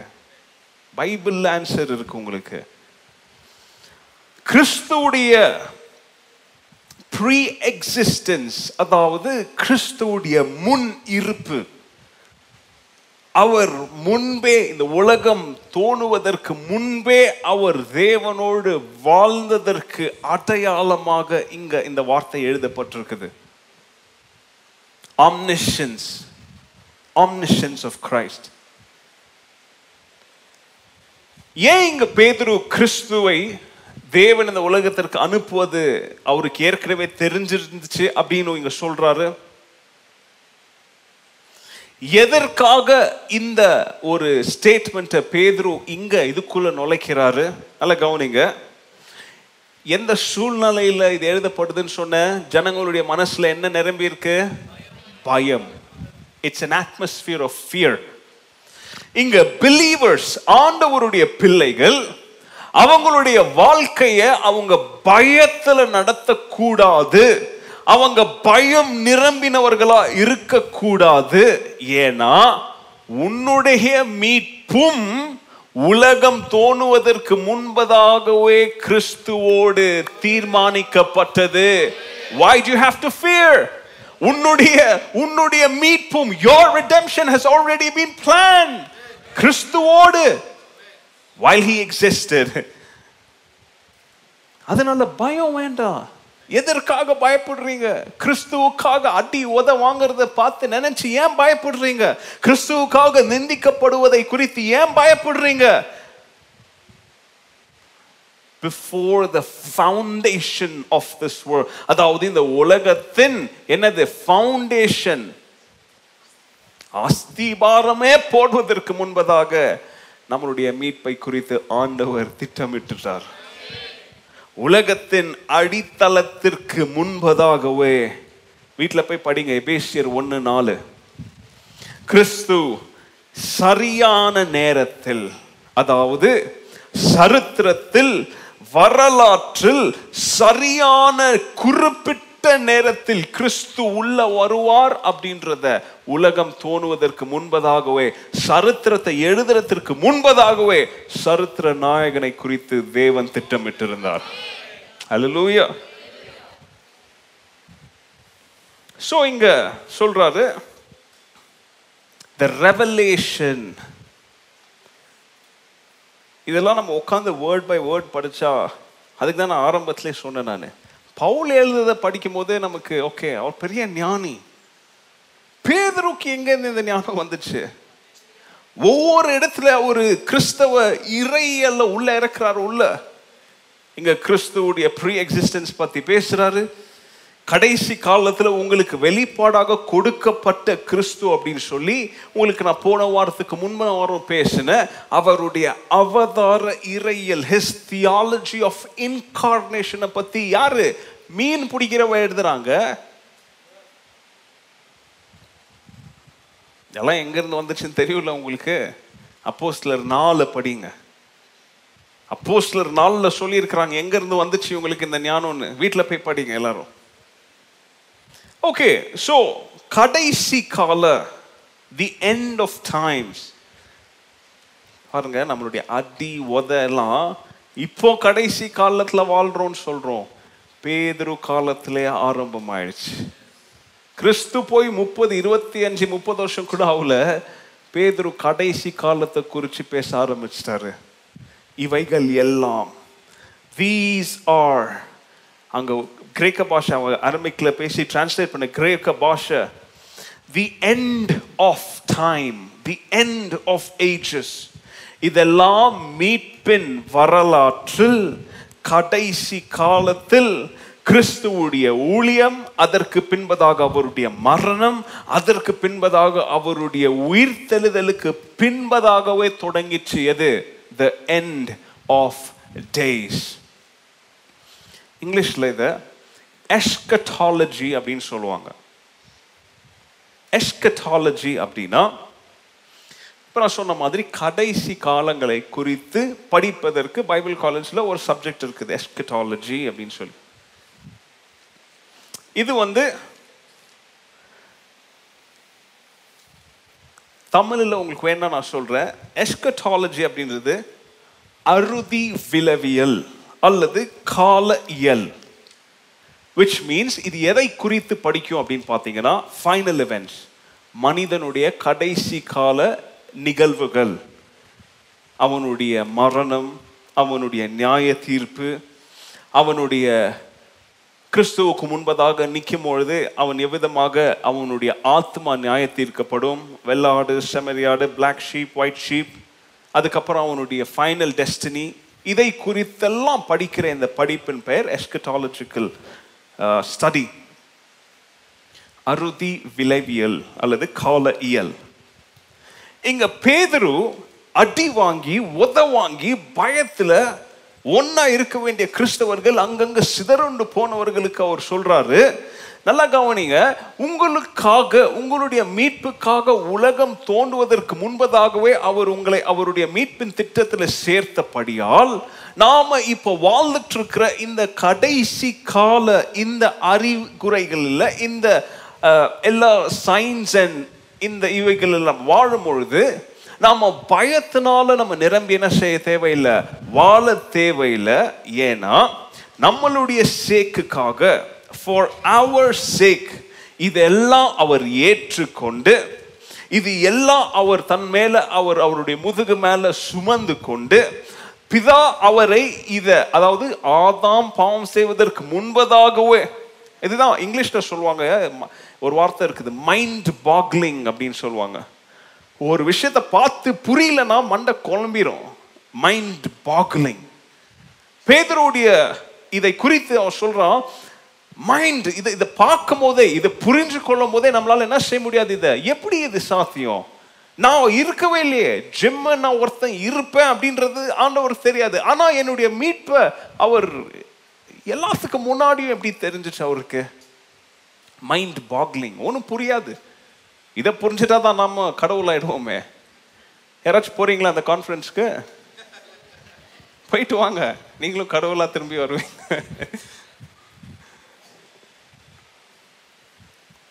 இந்த சத்தியம் நம்மளை குழப்பம் அடைய செய்தாலும் இது எப்படி சாத்தியம் அப்படின்னு சொல்லி புரிந்து கொள்வதற்கு கஷ்டமாக கடினமாக இருந்தாலும் பேதர் சொல்கிறாரு பயப்படாதீங்க. இதை தெரியும் போதே கிறிஸ்து அண்டை உங்களை இது இன்னும் இழுக்கும். பயத்தினால தூரம் தள்ளாது. நான் அவருடைய மீட்பின் திட்டத்தில் இருக்கிறேனேன்னு சொல்லி கால் ஆட்டோமேட்டிக்காக சிலுவை அண்டை நடந்து வரும். நடந்து வர வர அவரை பார்த்து நீங்க ஆராதிக்க ஆரம்பிப்பீங்க. You will start to worship him wow ஆண்டவர் திட்டத்துல நானும் இருக்கிறேன் அப்படின்றத பேதுரு எவ்வளோ அருமையாக எவ்வளோ தமிழ்ல சொல்ல நாசூக்கான்னு சொல்லுவாங்க இல்லையா? எவ்வளோ அருமையாக அவங்கள பலப்படுத்துறாரு பாருங்க. அப்போ மீட் பெறன் மூன்றாவது குணாதிசயம் இங்க என்ன அவர் தெரியுமா? அவர் ஏற்கனவே திட்டமிடப்பட்டவராய். கிறிஸ்துவுடைய ஊழியம் முன் ஏற்பாடு செய்யப்பட்டதாய். இங்கிலீஷ்ல ப்ரீ ப்ரிப்பேர்ட் ப்ரீ பிளான்ட் அதாவது இங்கிலீஷ்ல சொல்லுவாங்க இன்னொன்று சொல்லுவாங்க. யாராச்சும் ஒருத்தனை ஒன்றுக்கு தயார் பண்ணிட்டு இருந்தா அல்லது ஒரு குத்து சண்டை வீரன் அவன் ஃபைனல்ஸ்க்காக தயார் பண்ணிட்டு இருந்தா இல்லைன்னா நம்ம இந்தியா டீமுக்கு ஒரு பெரிய பேட்ஸ்மேனையோ ஒரு போலரையோ சீக்ரெட்டாக அவங்க தயார் பண்ணிட்டு இருந்தால் இங்கிலீஷில் ஒரு வார்த்தை சொல்லுவாங்க இந்த மேக்கிங் அப்படின்னு சொல்லுவாங்க. இன்னும் அவன் மேக் ஆகல இந்த மேக்கிங் அவனை உருவாக்கிக்கிட்டு இருக்கிறோம் அப்படின்னு சொல்லுவாங்க. இங்கே பேதுரு கிறிஸ்துவுடைய தன்மையை அவருடைய நேச்சரை நீ இப்போ தான் பார்க்குற அவரை மீட் போகிறா ஆனால் இவ்வளோ நாள் இந்த உலகம் ஆரம்பிக்கிறதுக்கு முன்பதாகவே Christ was in the making for our redemption மூன்றாவது காரியம். நாலாவது காரியத்தை அடுத்த வாரம் படிக்கலாமா? டைம் ஆயிடுச்சு. முடிச்சிட்டா? ஓகே இருபத்தி ஒன்றாவது வசனம். ரொம்ப ஃபாஸ்ட்டாக சொல்லி முடிச்சிடுறேன். ஏன்னா அடுத்த வாரம் வேற படிக்கலாம். Through Christ you have come to trust in God கிறிஸ்துவின் மூலம் தேவனிடத்தில் வந்து அவர் மேல நம்மளுடைய விசுவாசத்தை நம்ம வைக்கிறோம். நம்முடைய நம்பிக்கையை வைக்கிறோம். And you have placed your faith and hope in God தேவன் மேல நம்மளுடைய விசுவாசத்தையும் நம்ம நம்பிக்கையையும் வைக்கிறோம். எதற்கென்றால் அவர் கிறிஸ்துவை மறித்தோர்லிருந்து எழுப்பி எங்க கொண்டு போனார் அவருக்கு? பெரிய கிருபை பெரிய மகிமை பெரிய குளோரிய அவருக்கு என்ன செஞ்சார் அவரு? கொடுத்தார். பிகாஸ் ஆஃப் தட் சாக்ரிஃபைஸ் அவருடைய அந்த பழியின் நிமித்தம் தேவன் அவரை மறித்தோர்லேருந்து எழுப்பி என்ன சொல்றார் தெரியுமா? இப்போ பேதுரு அவங்களுக்கு ஒரு வார்த்தை சொல்லி கூப்பிடுறாரு அவங்கள. பயந்து போயிட்டு அங்க இங்கன்னு சுத்துறீங்களே. நம்ம சொல்லுவோம் நம்ம பக்கத்துல இருக்கிற யாராச்சும் கிறிஸ்தவங்களா இருந்தா சொல்லுவோம் அவரும் யாரு? அவர் ஒரு இங்கிலீஷ்ல பிலீவர் இங்கே பேதுரு அவங்களுக்கு கொடுக்குற பேர் தெரியுமா? பிலீவர்ஸ் நீ எப்படி பிலீவர் ஆன தெரியுமா? அதுக்கு தான் எக்ஸ்பிளனேஷன் கொடுக்குறாரு. பிலீவர்னு சொல்றோமே எப்படி அந்த பிலீவர் ஆனோம் தெரியுமா? த்ரூ கிரைஸ்ட் கிறிஸ்துவின் நிமித்தம் நம்ம யாரா மாறணும்? யார் மேல விசுவாசியா? தேவன் மேல விசுவாசியா? த்ரூ கிரைஸ்ட் உள்ள வந்து தேவன் மேல நம்ம விசுவாசத்தையும் நம்பிக்கையும் நம்ம என்ன செய்யறோம் நம்ம வைக்கிறோம். Through the work of Christ from the dead மரணத்திலிருந்து அவருக்கு குளோரிஃபிகேஷன் கொடுத்து அவரை மேன்மைப்படுத்தினார் ஆண்டவர். அவரை மரித்தோரிலிருந்து உயிரோடு எழுப்பி அவரை எதுக்கு ஃபவுண்டேஷனா வச்சார் தெரியுமா?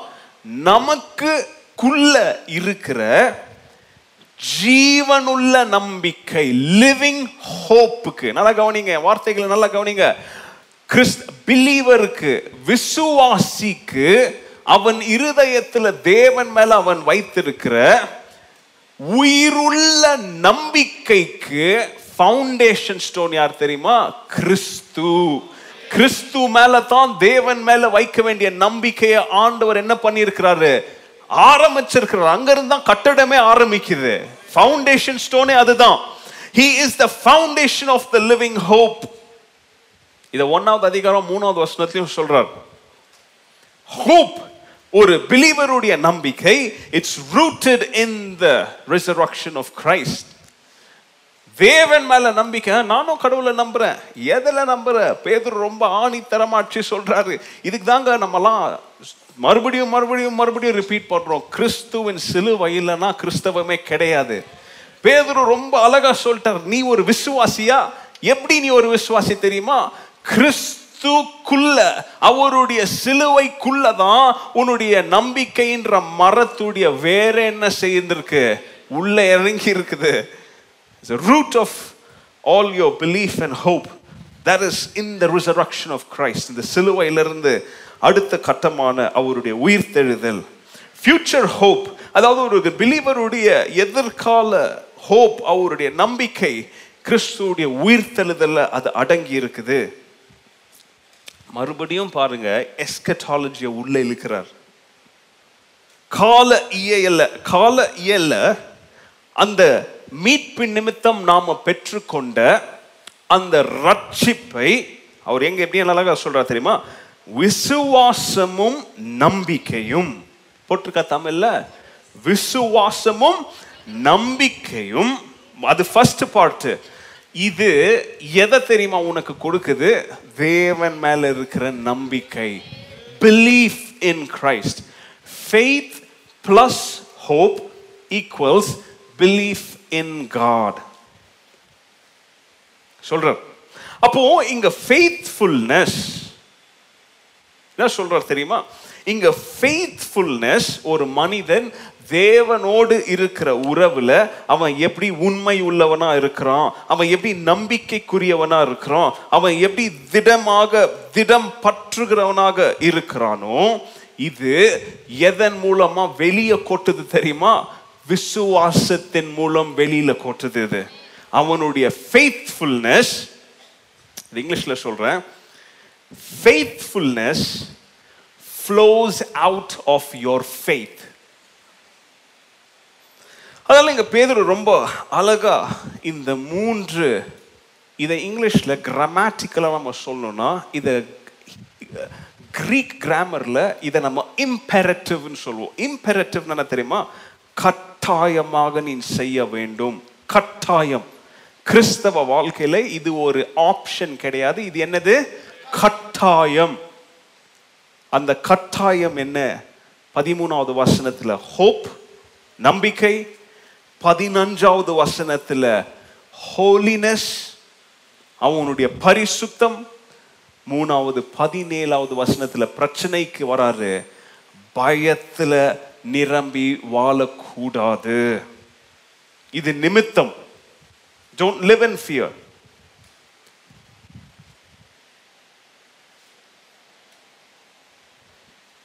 அடி உதைக்கு பயந்து வாழாத.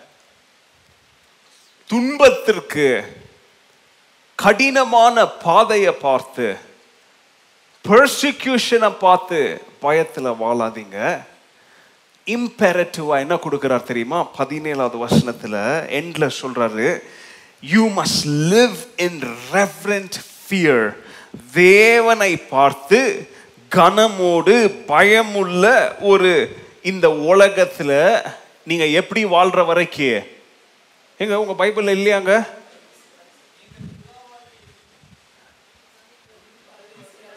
ரைட் வெள்ளைக்காரங்க இங்க வந்தா நம்ம அவங்கள என்னன்னு சொல்லுவோம்? ஆ, ஏன்னா அவங்க இது அவங்க அவங்க ஊரு கிடையாது இது. இல்லையா? ஒரு காலத்தில் திரும்பி போயிடுவாங்க. இங்க பேதருடைய இம்பெரட்டிவ் என்ன தெரியுமா? கிறிஸ்துவுக்காக நீ விசுவாசத்துல நிலைத்து வாழ வேண்டும் என்றால் இந்த உலகத்தில் பிறருடைய துன்பத்துக்கு பயந்து வாழாதீங்க. ஆனால் கட்டாயமாக தேவ பயத்தோடு நீங்க வாழ்ந்தா இந்த உலகத்தில் நீங்க யார் தெரியுமா? ஃபாரினர் இது உங்க சொந்த இடம் கிடையாது. கொஞ்ச நாள் இருப்பீங்க. வீசா முடிஞ்ச பிறகு எங்க போவீங்க? உங்களுடைய சொந்த வீட்டுக்கு உங்களுடைய சொந்த தேசத்துக்கு போய் வாழுவீங்க. இம்பெரட்டிவ் கட்டாயங்கள். நம்பிக்கையை தளர்த்து விட்டுறக்கூடாது. தேவனோடு வாழுகிற அந்த வாழ்க்கையில பரிசுத்தத்தை விட்டுறக்கூடாது. தேவ மனித பயத்துக்கு இல்ல. தேவ பயத்தோடு நம்ம என்ன செய்யணும்? நாம வாழ வேண்டும். இந்த வார்த்தைகளை நான் முடிக்கிறேன். இவ்வளவு நேரம் கேட்டீங்க. யாருக்காவது நான் சொன்னது இடைஞ்சலா இருந்துச்சா? இயேசுதான் ஒரே வழி அப்படின்னு நான் சொல்றது. உங்களுக்கு கோவத்தை கொண்டு வந்துச்சா இயேசுதான் அவர்ல தான் உங்களுக்கு நம்பிக்கை அவர்ல தான் உங்களுக்கு விசுவாசம் அவர்ல தான் நித்திய வாழ்வின் நம்பிக்கை அப்படின்லாம் இவ்வளவு நேரம் இயேசுவை குறித்து அந்த மீட்பெரின் குணாதிசயங்களை குறித்து பேதரும் எவ்விதமாக அந்த கிறிஸ்துவுடைய அந்த மீட்பெரின் குணாதிசயத்தை பார்த்து இவ்வளோ நேரம் அந்த இயேசு கிறிஸ்துவை பத்தி இவ்வளோ மேன்மையா நான் பேசுனேன் உங்களுக்கு கோபமும் எரிச்சலும் வந்துச்சுன்னா உங்களுக்கு நான் சொல்லக்கூடிய அல்லது கேள்வியும் டவுட்டும் இன்குவிசிட்டிவ்னஸும் இன்னும் அதிகமாக இவரை பற்றி கற்றுக்கொள்ளணும் அப்படின்ற ஆர்வமும் வந்துச்சுன்னா உங்களுக்கு நான் சொல்கிற ஒரே ஒரு காரியம். ஏன்? நான் இவ்வளோ நேரம் கத்துறேனே இந்த இயேசுவை பற்றி இது உண்மையா பொய்யா? நீங்கள் ஏன் கொஞ்சம் ஆராய்ந்து பார்க்கக்கூடாது? ஆராய்ந்து பார்த்தீங்கன்னா உங்களோடு பேச காத்துக்கிட்டு இருக்கிறார் இவர். ஆண்டவராக இயேசு கிறிஸ்து உங்களோடு பேச உறவாட அவர் என்ன செய்து கொண்டிருக்கிறார்? காத்து கொண்டிருக்கிறார். அதனால ஒரு ஹியூமன் ஸ்டாண்ட் பாயிண்ட்ல இருந்து ஒரு மனித கண்ணோட்டத்திலிருந்து கிறிஸ்துவுடைய சிலுவையை அவருடைய சிலுவை பணியை கொச்சைப்படுத்துகிற விதத்துல நீங்க இந்த சத்தியங்களை மறந்துட்டு பார்த்தீங்கன்னா இதோடைய பாதிப்பு உங்க வாழ்க்கையில இருக்காது. எப்படி? லைஃப் ஆஃப் பையில அவன் இதை காட்டிலும் பெருசா ஒரு பொய்ய உருட்டி விட்டானோ? அப்படியெல்லாம் நீங்க கிறிஸ்துவோடைய சத்தியத்தை சொல்லணும்னா உருட்டெல்லாம் தேவையில்லை. அவங்கள அழைச்சி இப்போ எப்படி நான் இவ்வளோ நேரம் அழைச்சி கூட்டிட்டு வந்தனோ? அந்த மாதிரி இந்த சிலுவைக்கு நேராக மக்களை அழைத்து கூட்டிட்டு வாங்க. இதோடைய மகத்துவத்தை பிரமிப்பை பார்த்து அவங்களே வாயை திறந்துருவாங்க. அந்த திறக்கிற நேரத்தில் ஜீவ அப்பத்தை எடுத்து உள்ள வச்சிருங்க. கர்த்தர் உங்களை ஆசிர்வதிப்பாராக.